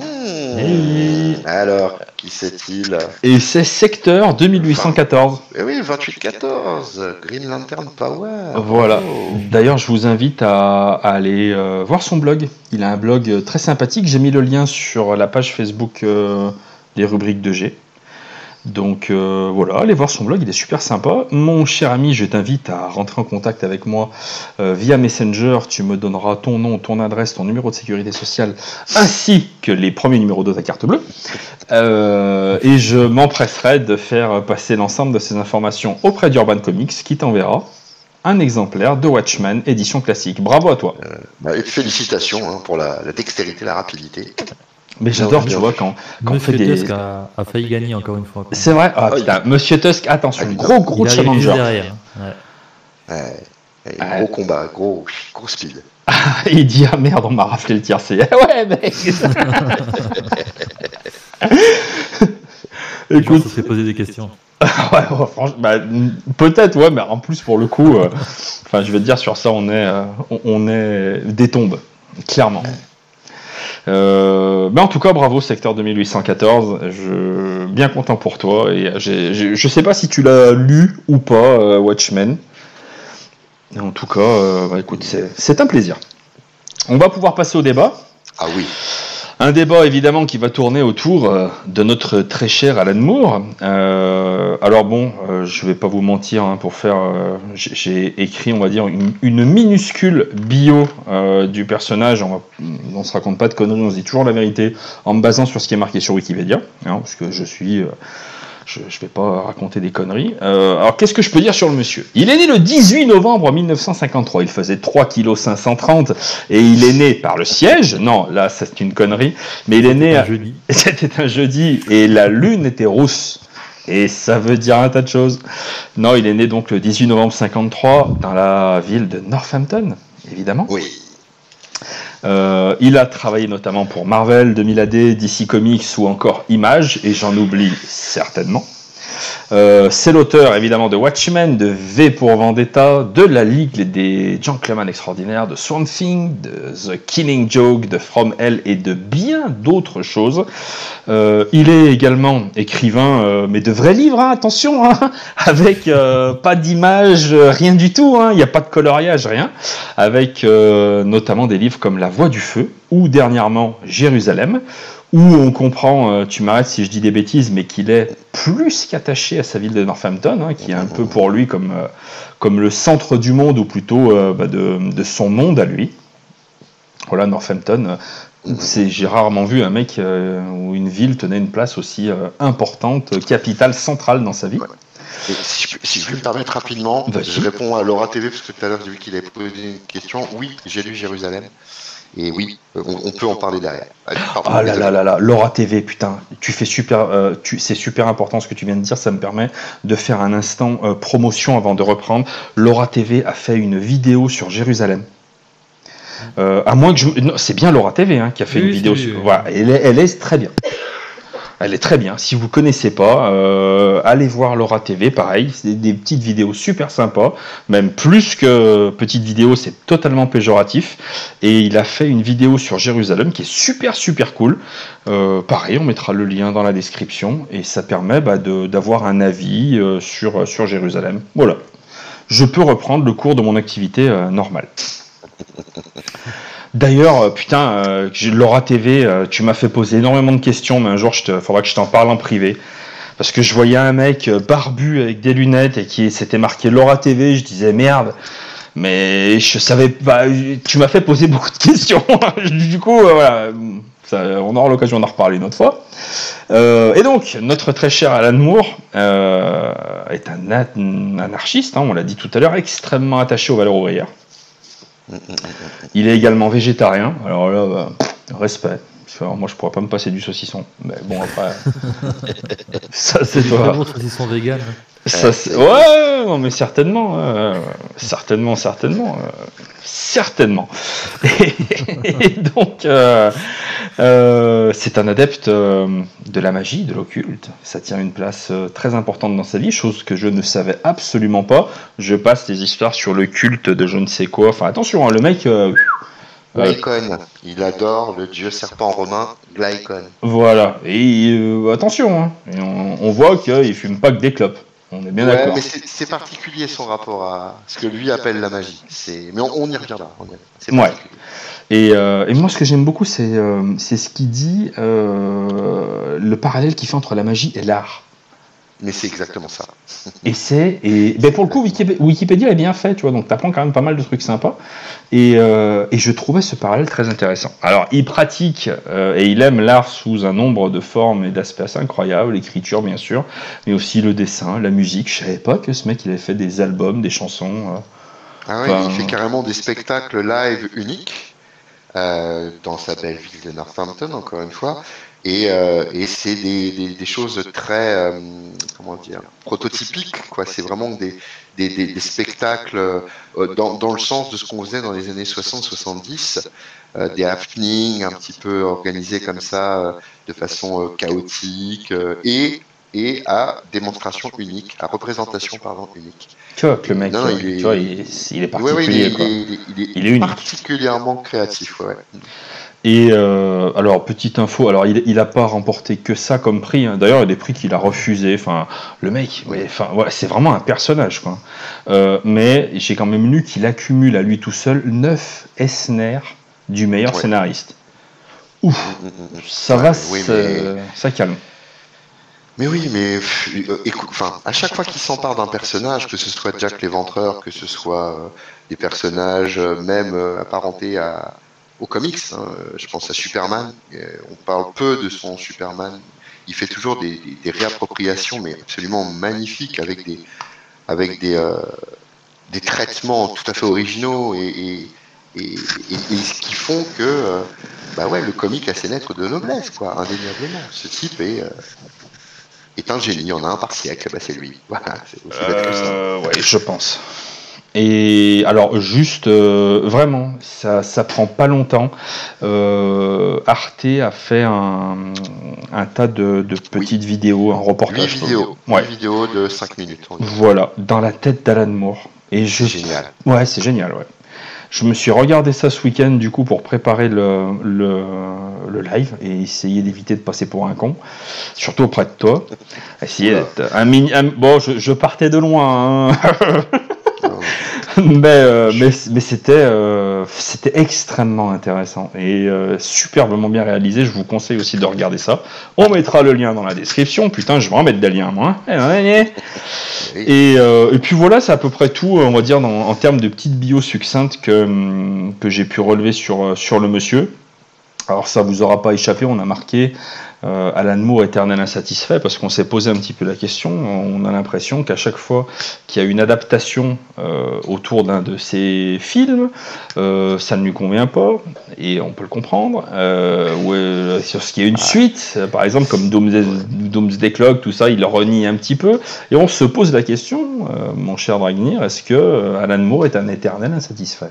Non, non, non, c'est quelqu'un qui a des euh, qui, a, des jugements péremptoires. C'est-à-dire que concrètement, lui, c'est tout l'un tout l'autre. Le type est capable de couper tous les ponts avec un mec qui est pote avec un autre qui a dit du mal de telle chose qu'il apprécie. Donc c'est un mec qui est extrême, ça euh, indéniablement. Et, euh, et il est, euh, il est toujours dans, dans, l'extrême. Maintenant, il, a ses idées, elles valent ce qu'elles valent, mais il a, le mérite de s'y tenir. Et en fait, c'est pas qu'il est insatisfait des adaptations, c'est qu'il estime que adapter un- une BD, un comics au cinéma, ça n'a pas de sens pour lui. Mhm. Euh, grossièrement, il l'explique très bien. hein. Euh, je vous invite à aller lire euh, le bouquin qui s'appelle euh, Incantation, euh, le grand œuvre d'Alan Moore, donc de Lance Perkin, qui est, un bouquin qui est paru chez Hachette, euh, qui, euh, donc, qui, a suivi euh, l'auteur pendant des années, il l'a même interviewé à plusieurs reprises.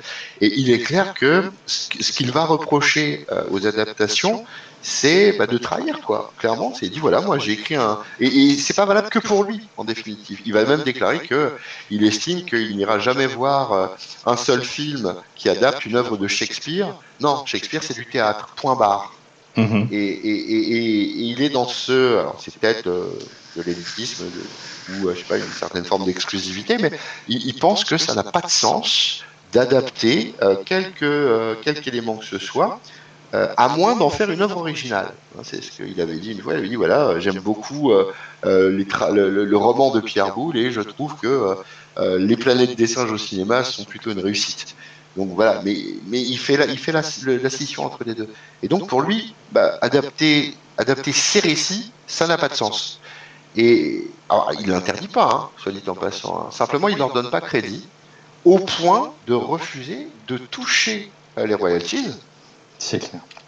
et de demander à ce qu'elles soient redistribuées aux auteurs avec qui il a euh, rédigé, écrit le bouquin. C'est-à-dire que voilà, il dit non, non, euh, moi sur V, euh, V pour Watchmen, euh, bah, vous avez fait euh, V pour Watchmen, quoi. pour, pour Watchmen, l'adaptation de Watchmen, euh, vous avez fait parce que Warner a les droits euh, parce que d'ici, ok, vous avez fait le film. Moi, je veux pas une thune. Par contre, je veux pas que vous gardiez la thune dans vos fouilles. Vous allez euh, nous do- aller donner ça gentiment à Gibbons. Voilà. Et, et, et- et en ce sens, ben, il va au bout de son truc, quoi. Ah, Clairement, mais- il va au bout de son truc. Moi, c'est ça que je trouve mais le plus mais phénoménal, c'est que euh, il y a, enfin, putain, euh, en fait, il y a des gens qui peuvent afficher une certaine morale, et, euh, et tu arrives assez vite, euh, pour beaucoup d'entre eux, à juger leur morale euh, jusqu'au moment où il y a du pognon en jeu, ou un quelconque minuscule intérêt. Et le mec, mais en fait, moi, il me donne simplement l'impression, euh, ouais, mais comme tu dis, d'être un génie, d'avoir ses valeurs, ses propres idées, et qu'il a réussi tout au long de sa vie et de sa carrière à naviguer là-dedans et à quand même euh, bah, donner euh, voilà, des coups d'éclat, des coups de génie par-ci, par-là, sans jamais renier ses valeurs et ce qu'il pense. Et, Oh, il, a, fait- il, il a bien fait le con de temps en temps. ouais, mais Mais, euh, mais ouais, après, il y a aussi l'aspect financier. Il faut, ouais, faut pas c'est dessus. c'est- Hein. c'est dingue quand même, le mec, il a, ok, on va faire une adaptation de Watchmen, non, non, je veux pas l'argent. Et ben, Ouais. et ben putain, Ouais. peut-on avoir une paire de couilles plus grosse que celle d'Alan Moore? C'est ça en fait le titre du débat. Ouais, ouais. Ouais, Il y, a- il y a un peu de ça. Alors après, certains vous diront, bah, c'est une espèce de folie. Il y en a d'autres qui vont dire, ouais, il est trop égocentrique euh, et euh, il est trop vaniteux. il y a peut-être un petit peu de ça, parce que c'est vrai que c'est un personnage qui est, qui est, un peu bouffi de, vanité et de tout temps. Hein. Mmh. En fait, c'est ce que je pensais aussi, moi, à la base, que le mec était quand même vaniteux et tout. Mais en fait, après m'être renseigné sur lui, en fait, le mec, il a vraiment une une morale, une, une productrice, et il s'y est tenu euh, coûte que coûte. Quoi. Alors attention, de la thune. attention, il a quand même une haute idée de lui-même. Hein, ah oui, oui, oui. Non plus, hein, euh, Mais euh, moins que ce que je pensais quand même. Clairement, il, comme tu disais tout à l'heure, le type, il est issu en fait d'un milieu pauvre, hein, ni plus ni moins. Il est fils d'ouvrier, d'ouvrière. Donc, bah, il va à l'école, il est bon à l'école, très très bon à l'école au point que finalement il va au collège. Et là, au collège, bah, il se retrouve face à des gens qui sont euh, bah, des fils de bourgeois, euh, quelque part mieux éduqués ou éduqués plus en, conformité avec ce qu'attend l'école. Et, là, c'est la grosse claque dans la gueule pour lui. Euh, lui qui pensait amener la puissance du peuple à l'école, eh ben, il se retrouve finalement relégué aux dernières places des classements dans les classes, parce que c'est une histoire de. Là, il y a une vraie adversité entre les élèves, on les classe, machin, machin. Et puis, bah, il, va, il va tenir ses propos hein, là-dessus, hein, sur lesquels il a dit à l'école j'ai vu que je ne pouvais pas gagner, donc euh, bah, j'ai décidé d'arrêter de jouer. Et il va se faire virer de l'école à 17 ans pour avoir vendu le LSD quand même. Donc on passe du mec, euh, du mec qui est euh, initialement un bon élève à un gars qui décide à un moment bah non, merde, fais chier. Quoi. C'est en ça qu'il est un petit peu nihiliste quand même, hein, pour le coup. Mais, mais voilà, globalement, il, a une très haute idée de lui-même, et depuis tout petit, parce que justement, il n'y aurait pas eu ce revirement s'il n'était pas euh, un peu bouffi de vanité, il faut pas se leurrer. Quoi. Mais, mais il, peut, c'est ça qui est intéressant, c'est qu'il peut être prétentieux. Et, ça et, à la fois, d'après les différents témoignages, euh, euh, que j'ai pu lire, un, des gros euh, traits de caractère en fait qu'il a chez lui, euh, c'est sa capacité, notamment lorsqu'il est, il a travaillé sur des comics, à vraiment ne faire qu'un avec son dessinateur. Oui. À vraiment travailler de concert. Il est, très dirigiste. Hein. oui. Hein. C'est-à-dire que c'est le type de scénariste qui va dire bon, case numéro un, je veux ça, je veux ça, je veux tant de mots. Je... Enfin, le, mec est vraiment bah, il a une idée de, ce qu'il veut faire. mais... mis, à part pour euh, Promethea, où il avait laissé à Tanyon Fort euh, euh, des, des, libertés assez, imposantes. voilà, quand c'est Brian Bolland qui parle de lui justement sur le Killing Joke en disant bah voilà, j'étais pas libre du tout, mais j'ai aimé ça. C'est ce qui est paradoxal, c'est que Bolland le dit clairement. Il dit moi voilà, en bossant sur Killing Joke, j'avais pas de liberté pour un pet, mais mais foncièrement, c'était magique. Donc euh, voilà, c'est un vrai bon, euh, un vrai bon metteur en scène. Que, euh, un comics, ça doit être une œuvre qui, en fait, ça doit pas être l'œuvre d'un scénariste et d'un dessinateur. Ça doit vraiment être une fusion des deux. En fait. C'est pour ça qu'il donne beaucoup de détails aussi à, son, dessinateur. Clairement, clairement, clairement. Mais en, ça, ouais, c'est un, un, bon entre guillemets réalisateur. C'est le, le maître d'orchestre on, a un rétrophile qui, euh, qui, nous met. Ouais, mais je me suis fait la même réaction. J'ai dit, il est pas couché, le fait Monsieur, ça y est. Euh, attends, je retrouve le message. Bon, il n'est pas euh, aimé par tous non plus. A priori, il a une brouille avec Alan Davis assez terrible, je crois. Ouais. Ah, je ne sais pas. Clairement. Je sais pas du tout. On a Duke Nukem qui nous dit c'est au-delà de ça. On dirait qu'il vit par et pour ses principes, ce qui donne, je pense, cette aura à ses œuvres. Peut-être. Oui. Ah oui, oui, non, mais je, suis je m'inscris complètement dans ce qu'il vient de dire, c'est tout à fait vrai. C'est un mec qui est, euh, encore une fois, sa, vanité au, sens large du terme le pousse à euh, appliquer euh, des, principes qui frisent l'intégrisme, hein, clairement. Hein. Mmh. et, même, même sa fille parle de son père en disant le, mon père est un homme généreux, mon père est un homme intelligent, mon père est un homme ultra chiant à vivre. Et, et voilà, parce que parce que parce que il va, il est au-delà de têtu quoi, le mec, en, gros quoi. Euh, ouais, ça, ça c'est un truc qui transpire. Euh, mais oui, mais si du personnage. Ça donne, hein. euh, ça donne From Hell, ça donne Promethea et bah voilà, tu dis bon bah sois têtu et vas-y quoi. Et je vous pose la question à tous les deux, à vous de m'y répondre. Est-ce que vous pensez vraiment que Watchmen c'est le plus grand de ces euh, comics, de ces récits, de ces travaux? Il n'y a pas de hiérarchie. C'est quelque chose qui est important. Euh, c'est quelque chose qui est, euh, qui est fondateur parce que ça a révolutionné en un certain sens la, vision qu'on a du, mythe du super-héros, du mythe du surhomme, que finalement bah, Moore réfute, hein, clairement. Hein. D'ailleurs, il le fera d'une autre façon avec Suprême, euh, quand il reprendra Suprême chez, chez Match Comics. Hein. Mhm. C'est à la fois un, cri d'amour, mais en même temps une, critique acerbe. Mais c'est difficile d'établir une, euh, d'établir une, hiérarchie et de dire que telle œuvre de Moore est, plus grande que telle autre. Je crois que c'est propre à chacun. en fait. Euh, c'est, surtout des univers bien différents. Mais oui. Tu Grave. Peux pas, tu peux pas, tu peux pas comparer. Encore une fois, tu peux pas comparer Promethea, Top Ten. Euh, tu peux pas comparer euh, des trucs comme From Hell, qui sont euh, des traits de génie à chaque fois, mais qui sont tellement, tellement loin les uns des autres. C'est ça. après, sur Watchmen, il lance quelque chose. Ça, c'est vrai, qui touche un grand nombre de personnes. C'est-à-dire la déstructuration du mythe du super-héros.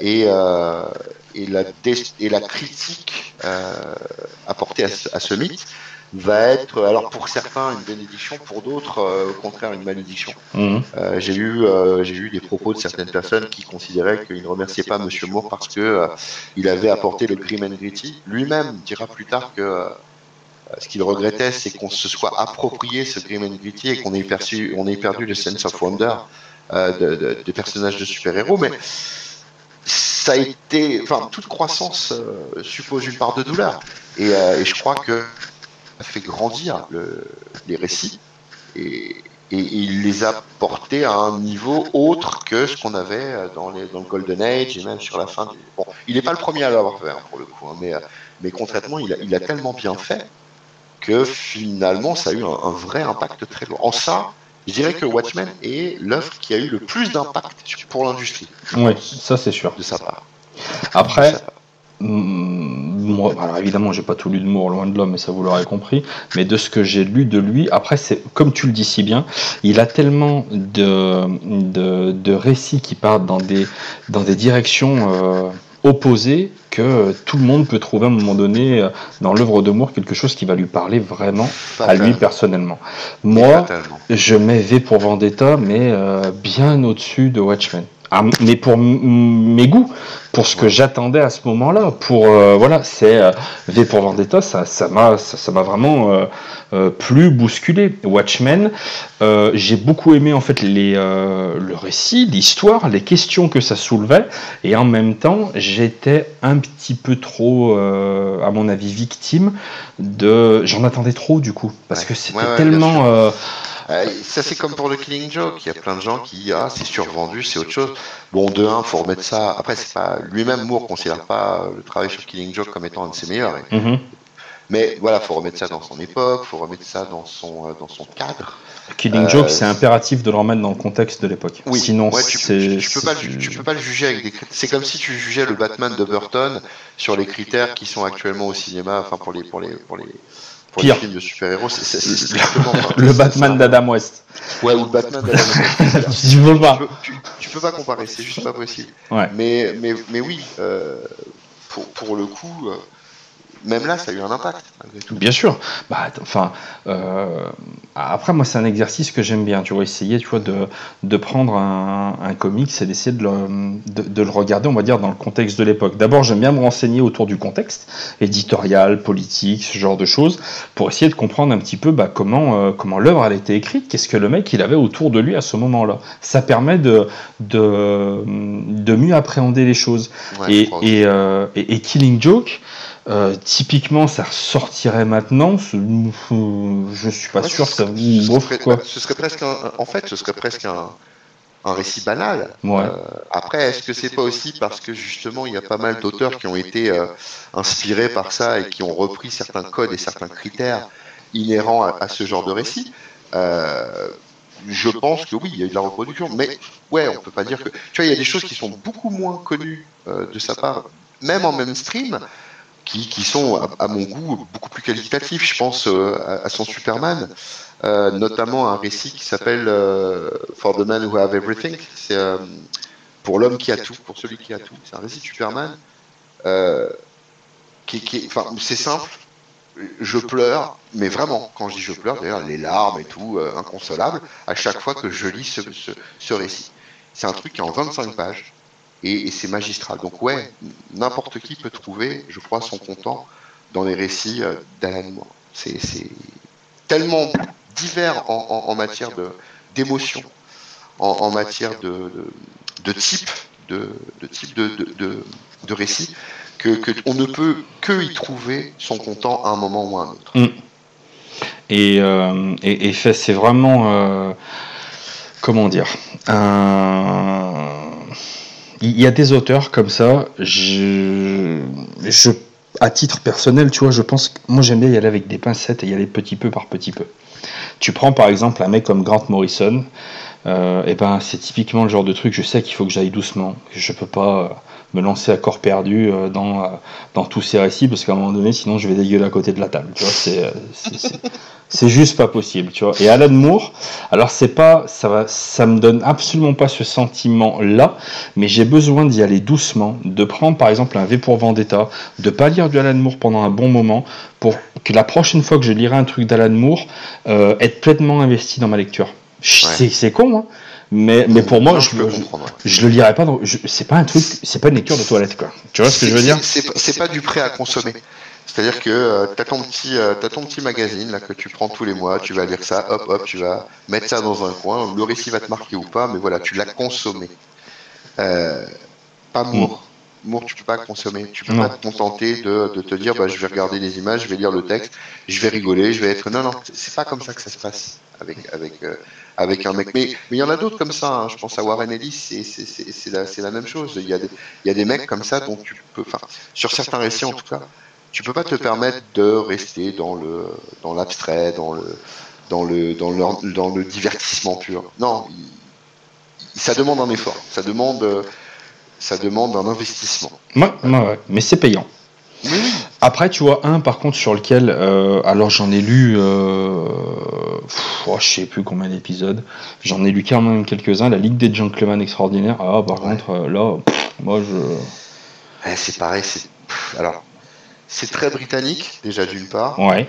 euh, de, de par simplement le choix des personnages hein, notamment. hein. mais euh, d'ailleurs, il est amusant de voir que euh, la- la- l'adaptation au cinéma introduit euh, un personnage américain qui avait pas, hein, puisqu'il introduit Tom Sawyer en personne, euh, qui est absolument pas dans, dans les books, Euh, ou en tout cas pas comme ça. Et, et- et concrètement, ouais, on...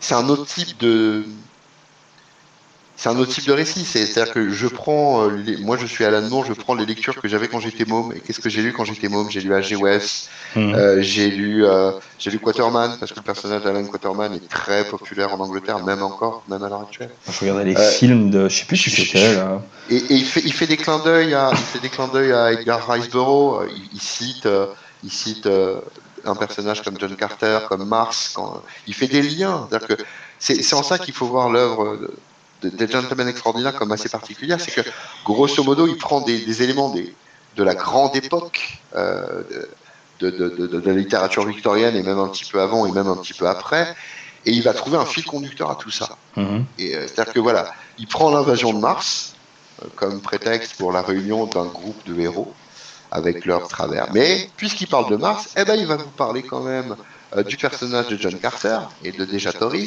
Et puis il va vous parler du personnage euh, indirectement de Gulliver. Et puis et, c'est en ça que le, récit est, euh, il est intéressant. C'est il va il va même jusqu'à aller chercher le docteur Moreau. Enfin c'est il fait le, il fait le lien entre euh, un ensemble de textes et de romans qui n'ont pas grand chose à voir mais qui font partie tous de la même époque et d'une espèce de, de folklore pop de l'époque victorienne pour en faire un récit mais complet et qui est super cohérent c'est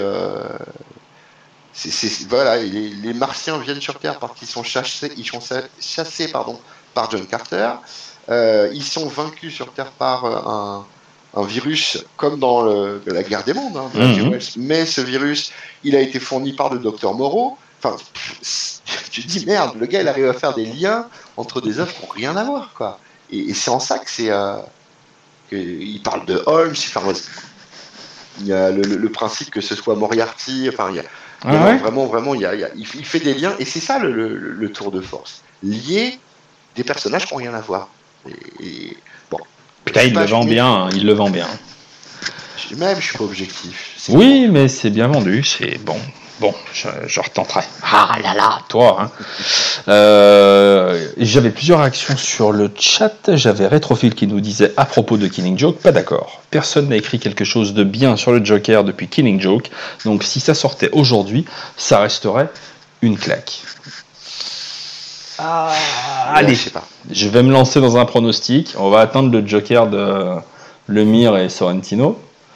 Pff, gros, gros. Euh, gros, gros lu Il pronostic. n'y a pas très longtemps au final. hein. Et alors Parce que, alors, on, on l'avait tellement survendu. Tu sais, c'est- le genre de truc que tu as peur de lire Ouais. parce que tu en as tellement entendu parler. Il y a une telle aura autour du titre que tu as, peur de l'ouvrir limite. Et du coup, je m'y suis mis il y a quelques mois, hein, je l'ai lu. Et euh, je pense que il faut vraiment le remettre dans le contexte de l'époque. Parce que j'ai lu tellement de choses, il y a tellement de choses qui, a été faites, qui ont été faites euh, depuis. Euh, c'est lui aussi, hein, d'une certaine manière, qui a ouvert la voie à, à tout ce qui a été fait depuis. Et enfin, j'ai, j'ai pas trouvé euh, exceptionnel. J'ai aimé certains aspects, j'ai beaucoup aimé la fin, mais ça, ça souffre de, la, comparaison. J'aurais dû le lire quand il est sorti, tu vois. C'est, c'est le genre de truc, tu te dis, j'aurais dû le lire quand il est sorti parce qu'il y a trop de choses qui sont sorties depuis. Mais ça reste aborré. Oui. Oui, Après, moi, il y a quand même des trucs sur le Joker, euh, moi, que j'ai bien aimé. Hein. Ah oui, non, c'est sûr, hein, c'est sûr. Mais j'ai peur de le dire, parce que ça a été dit dans le chat, tu vois. Donc, euh, mais moi, le, le, le petit Joker, tu vois, euh, défiguré euh, de Schneider et Capullo, bah, moi, j'ai passé un excellent moment. Voilà.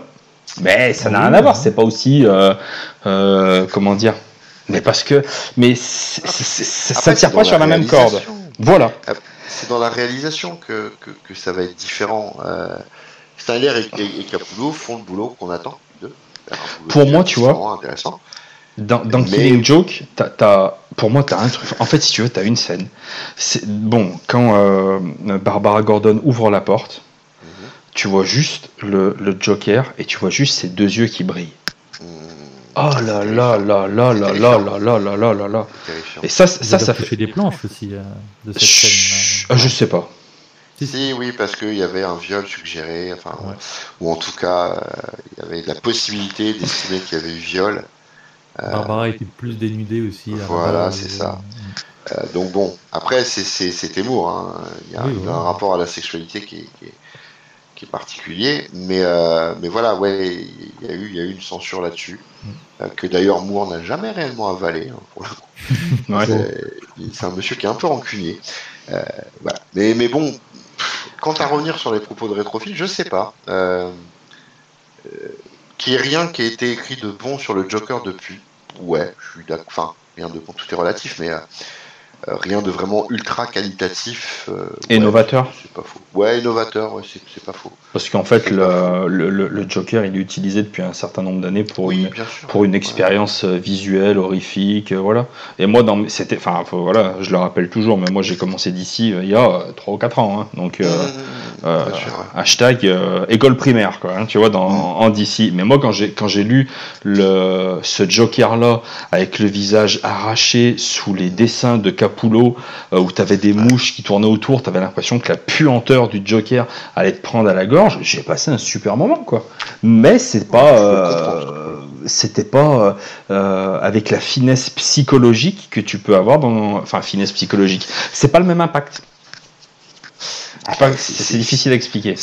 c'est pas ouais, c'est pas la même façon de, de- de présenter le récit et c'est pas non plus le même objectif quoi c'est euh, même le sens de l'horreur a, a- a bien évolué sur ces euh, 30 ou 40 dernières années Euh, là je parle en termes de réception du public euh, vu euh, le, le public euh, qui, qui, euh, actuellement euh, consomme entre guillemets donc du, du comics je j'irai pas aussi loin que Phil euh, en disant qu'il aurait, euh, il aurait un impact.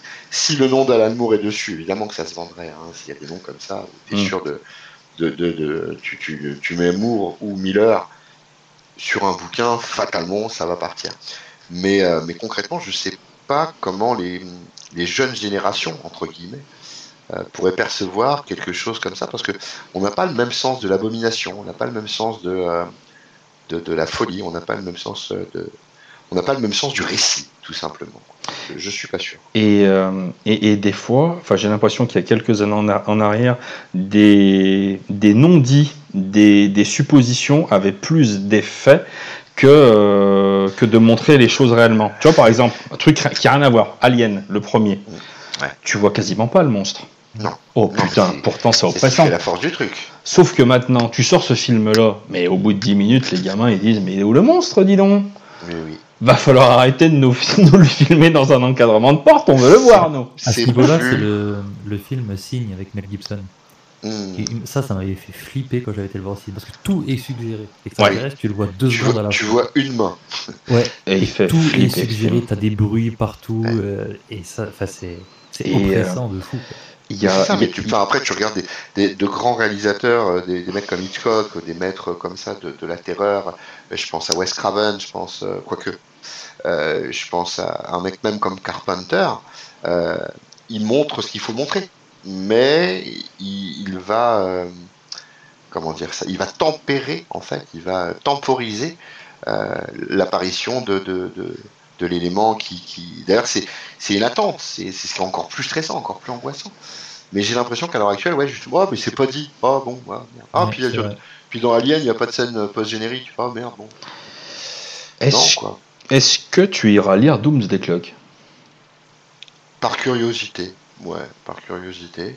Euh, parce que je veux voir ce qu'on peut en faire. Il peut, il peut en sortir des choses très bien, hein, pourquoi pas, hein, dans l'absolu. Pas déjà les Euh, dessins Ouais, déjà, en termes graphiques, ça peut être intéressant. Pourquoi pas. Ah, puis- Euh, mais au-delà de ça, ouais. Enfin, je sais que quand ils avaient sorti Before Watchmen, euh, il y a eu deux ou trois séries qui m'avaient paru euh, intéressantes. Mhm. Euh, je pense au Minutemen, qui avait été plutôt sympa. Euh, je pense à la série qui avait été faite sur euh, Ozymandias, qui était euh, loin de l'idée de Watchmen et loin de, de l'idée de ce que peut Moore, de ce que peut produire Moore, mais qui avait le mérite de présenter des choses intéressantes. C'était de mémoire, c'était Jay Lee qui était dessus, donc euh, pour le coup, euh, c'est un, un artiste que j'aime bien. Non, ouais, je, je reste ouvert à la possibilité donc qu'on me propose un produit issu de qui peut être qualitatif. C'est pas, c'est pas impossible.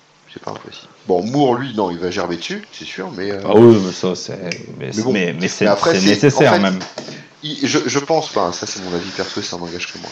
Je pense qu'au-delà euh, au-delà de la reprise de son travail, c'est surtout parce qu'il est super rancunier et qu'il en veut à mort à DC de l'avoir baisé deux fois d'affilée, quoi. Donc euh, tout ce que fera DC, ce sera fatalement quelque chose qui, euh, bah, qui pour lui sera de la merde, quoi, en gros. hein. Euh, Donc et ça peut pas être bien adapté. J'ai envie de dire que même si demain euh, des potes à lui comme Gaiman ou Ellis ou Ennis, euh, travaillant pour DC sortent euh, quelque chose euh, émanant de, de, de Watchmen ou autre, je pense qu'il aura un avis très tranché et, euh, et peut-être même qu'il envisagerait ça comme une trahison, quoi. Et- Ça, c'est- c'est quand il a été chez Image et qu'au final, il est revenu sous le giron d'ici. Bah ouais, mais c'est Wildstorm, ça en fait. Ouais, le bah problème, voilà. c'est que c'est- c'était. euh, alors, mais là aussi, hein, les mecs, ils ont été obligés. Enfin, Jim Lee a été obligé de, de, de, de- de faire montre de trésors de diplomatie en disant Mais attends, tu travailles pas directement pour DC, tu Mm. vas être libre, tu vas, tu seras sous le garde-fous, label, euh, tu voilà. Euh, si oh là là, vous inquiétez pas, vous inquiétez pas, euh, il, il va rester à côté. Ils vont lui créer son label, c'est ABC, American Best Comics, euh, pour dire ah, t'es vraiment pas dans le truc. Enfin, bon, euh, ils vont, ils vont, euh, ouais. Mais d'ailleurs, c'est chez ABC, ou- ouais, c'est chez ABC qui est sorti de la livre, il me semble. hein, le Oui, je, je crois. ouais. Mm. Enfin bon bref, peu importe. Mais toujours est-il que ouais, ils vont ils vont déployer des trésors de diplomatie. D'ailleurs, Alan Moore, il a sur Jim Lee un avis très positif. hein. C'est un mec qu'il aime bien, hein, en fait finalement. Il faut savoir que Jim Lee euh, s'était rendu euh, à Northampton quand euh, il y a eu le rachat pour justement présenter à, à Alan Moore de vive voix en personne le fait que attention t'inquiète pas tu vas pas être parce qu'il sentait arriver la cata quoi on Mhm. connaît le bonhomme en gros. Quoi. Donc voilà, c'est. euh, Faut des couilles quand même déjà pour aller le voir euh, sur son territoire. ouais, Bonjour Mais, oui, mais je crois qu'il a fait ce qu'il fallait faire. Et, euh, Ah, et en, ça, euh, en ça, euh, Moore apprécie beaucoup, euh, apprécie beaucoup ce mec, quoi. Et c'est au-delà du, du businessman. Bon, Disney, c'est quand même euh, un, un grand businessman. Mais... Voilà, concrètement, ouais, c'est, euh, il a fallu faire montre d'une. Là. diplomatie à tout égard. quoi. Parce que DC l'a baisé deux fois. Ouais, bah, ouais. Donc tout ce qui va sortir chez DC sera fatalement mauvais. Donc Before Watchmen est fatalement mauvais. Donc Doomsday Clock, euh, il en attend rien. euh, mais il commente pas. Ou, ou peu. Hmm. Donc bon. Voilà. Il ignore. Je crois que... il est dans l'ignorance totale. Je crois que c'est bien. Bon, déjà, faut que Doom, Doomsday Clock euh, réussisse à, à terminer, euh, sortir. Ça a commencé fin 2017, donc c'est vrai que c'est un Ouais. peu. C'est longuet. Hein, c'est longuet. Ah ouais, Après, ouais. On verra ce que ça peut donner. Mais euh, depuis The Button, euh, franchement, bon, il n'y a rien qu'à bouger. quoi. Donc, euh, ou pas grand-chose. Donc, c'est- Je, je sais pas ce qui, est, ce qui s'est passé autour de, de ce titre euh, qui devait révolutionner, euh, ou révolutionner, donner, on va dire, un- une nouvelle direction euh, à l'univers d'ici. Et puis, je sais pas, qui est- je, je me pose beaucoup de questions en fait sur ce qui s'est passé. Comment, euh, comment on a pu se euh, laisser a- un truc s'enliser à ce point Est-ce qu'il n'y a pas eu des guerres internes des... Il y a eu deux lignes édit- éditoriales qui sont, euh, qui sont heurtées. Au début, Ouais. l'idée de faire rencontrer Batman et Rorschach, euh, c'est, euh, c'était quelque chose qui pouvait être, ouais, il pouvait suggérer, enfin, donner un engouement et, et suggérer plein de choses. Et puis en fait, ils n'ont pas, à mon avis, ça, ça aussi, ça n'engage que moi, ils n'ont pas su exploiter le truc. Euh, ils ont voulu disséminer à droite à gauche des choses, puis en même temps faire euh, Batman métal. Alors ah, ça colle pas trop et, euh, et hop, finalement, euh, ouais, on va, on va, on va envoyer une nouvelle gamme. Enfin, ils ont voulu trop en faire dans toutes les directions. Et, et, c'est pas satisfaisant quand t'es face à un truc comme ça, quoi. C'est pas possible. Est-ce que pour... bon, c'est peut-être trop simple, mais en même temps, il faut bien trouver une, une manière de terminer ce, ce petit débat. Qu'est-ce que vous pourriez, on va dire, allez, deux incontournables euh, selon vous euh, de d'Alan Moore que vous conseillerez à n'importe quel lecteur de comics Euh, oula. Bah, Bah, Spider, vas-y, ouais, je faut que je, là, faut que je me. Euh, bah, déjà, je dirais, euh, bah, je, je- je suis loin d'être un expert d'Alan Moore, hein, mais euh, bon, j'ai lu quelques trucs de lui. Moi, ce que j'aime bien, c'est vraiment euh, un comics d'Alan Moore n'est pas un autre. C'est vraiment des univers vraiment euh, séparés. Et euh, bah, Watchmen sera toujours une place particulière dans mon cœur parce que c'est un peu ce qui a ouvert la voie euh, à la déconstruction du mythe du super-héros. Il a pris le super-héros de son piédestal et l'a enlevé. Et ça a un peu ouvert la voie ben, à Rising Star de Straczynski, de, de Irrécupérable de Mark Waid, de The Boys de Carcenis. C'est un peu tous les, les fils illégitimes de, de Watchmen. Donc Mhm. euh, pour ça déjà Watchmen. Et euh, ensuite un autre... bah, je dirais Tom Strong. Tom Strong pour le côté un peu euh, bah, hommage, comme on disait tout à l'heure, hommage aux Pulps. Et un peu euh, fun, décalé, euh, euh, pas prise de tête, mais on, enfin, on- on sent qu'il s'amuse, il y a plein d'idées, euh, c'est intelligent, c'est malin. Donc ouais, Tom Strong. ouais. Et toi, mon cher Wagner. C'est une question difficile. On a cité pour Vendetta, j'ai pas envie de le reciter, même si c'est fondateur, encore une fois, à mon goût. Euh, des incontournables de chez incontournables, pour un lecteur averti, je dirais Promethea. Euh, parce que c'est. euh, Moore nous offre euh, un rite initiatique, en fait, dans, dans, dans, les pages de Promethea, avec son idée de ce que peut être l'ésotérisme, de ce que peut être un parcours mystique, et de ce que peut être une construction philosophique. Et, le fait, euh, alors c'est complètement barré, hein, ça barre dans tous les sens, et c'est juste complètement dingue. Mais je crois par contre qu'il faut être un lecteur averti. Je crois qu'il faut avoir une expérience du comics. Mais je crois que c'est aussi vrai pour Watchmen. Il faut avoir une expérience du comics pour comprendre et pour pouvoir envisager Watchmen et en profiter pleinement. Euh, une œuvre peut-être plus abordable euh, pour qui aime la, science, la SF, la hard SF, c'est que je conseillerais, c'est la balade de Halo Jones, euh, qui est sortie il n'y a pas très très longtemps chez Delirium, je crois que c'est sorti l'année dernière en fait. Euh, donc c'est une œuvre de jeunesse, hein, euh, qui, était une œuvre commandée, je sais plus si c'est pour Warrior ou pour euh, 2000 ID, pour un des deux. Et donc on suit le périple d'une jeune femme dans un, dans un univers où, dans, le futur bien évidemment, où elle va s'extraire de sa condition de terrienne emprisonnée dans un espèce de, de complexe, d'un, ce qu'on appelle l'anneau, où on stocke les pauvres, en clair, un peu de choses près. hein. C'est tout un délire là-dessus. Et où on va la suivre dans des pérégrinations au travers de l'univers, en différents. euh, elle va devenir soldat, elle va devenir euh, pilote. Enfin voilà, c'est- vraiment un, un- récit qui est de la, de la hard SF pure et dure et qui à mon goût d'ailleurs est pas assez reconnu. Balade d'Halo Jones, c'est vraiment très très bien. Voilà. Je conseillerais ces deux-là. pour le coup. Alors pour ma part, je ne conseillerais euh, mais rien du tout. Je me tournerais plutôt vers les conseils de Rétrophile qui nous incitent à lire euh, One Punch Man et Walking Et Dead, Walking Dead. deux œuvres euh, majeures d'Alan Mais Moore oui, s'il en est. oui, évidemment. Et, euh, et Il y a voilà. toujours Astérix aussi, hein, éventuellement. peut- ouais, j'aime bien. J'aime bien sa période potion magique aussi. Ouais, elle était sympa, ouais. Putain, mais rétrophile. Ah, pff, ouais. Il faut qu'on arrive à ces, ces 1000 RT, mais je crois que c'est difficile. Ce serait bien que tu reviennes au moins nous faire une vidéo, euh, mon cher Phil. Tu, tu as énormément de gens. Mais pourquoi au moins une? Le mec, il est plébiscité dans, dans son absence. Il, Mais ouais, mais vienne, le- point le- barre. le- le- le- il, il est un homme public, il doit assumer ça. C'est voilà, Mais il y a se pas- donne, c'est tout. il n'y a pas un autre youtubeur qui est, euh, qui est arrêté et qui, à un moment donné, il y ait autant de gens et de gens aussi différents qui réclament son retour. Moi, à un moment donné, je suis à deux doigts de me dire attention, il va prendre la grosse tête, attention Il demande 1000 RT maintenant. Ah, il y a une époque, ça aurait été que 200. Attention il les demande, hein, il les a pas. Ah, il est. Non, je crois qu'on je crois qu'on en a une centaine. énorme. Mais je crois qu'on en a ouais, 150, un truc comme ça. C'est énorme. Ouais, il y en a pas mal, il y en a pas mal. C'est énorme, c'est enfin, c'est Ouais. juste dingue. Hein. Ah, attends, euh, nous pour euh, essayer de, de promouvoir une émission, si on a 5 RT, euh, bon, on est content déjà, tu vois. Non, mais le, le, le, le gars, c'est le Didier Super du YouTube Game. Donc, euh, bon, voilà, il faut dire oui. Il n'a pas le choix. Quand on a du talent, on l'exerce. Je pense même qu'il lui est bien supérieur, mais ça reste qu'un avis. Voilà, c'est tout. J'ai dit beaucoup de bien de Rétrophile. Rétrophile, si un jour tu veux venir dans cette émission, euh, tu peux nous contacter. Nous serons toujours très heureux de, de t'avoir avec nous. Ils sont Voilà. prêts à tout. Je peux en témoigner. Ils sont prêts à tout. On parlera des prothèses auditives. Voilà. Alors j'avais dit que je ferai un petit récapitulatif de ce que je m'engage à acheter le plus rapidement possible. Il y aura Swamp Thing d'Alan Moore, Camelot 3000, euh, dans l'abîme du temps de Kutanabe. Et, euh, et puis alors, euh, putain, je vais en chier, mais euh, l'affaire Charles Dexter World, euh, mon cher euh, Florent, euh, je vais le, C'est important. T'as raison.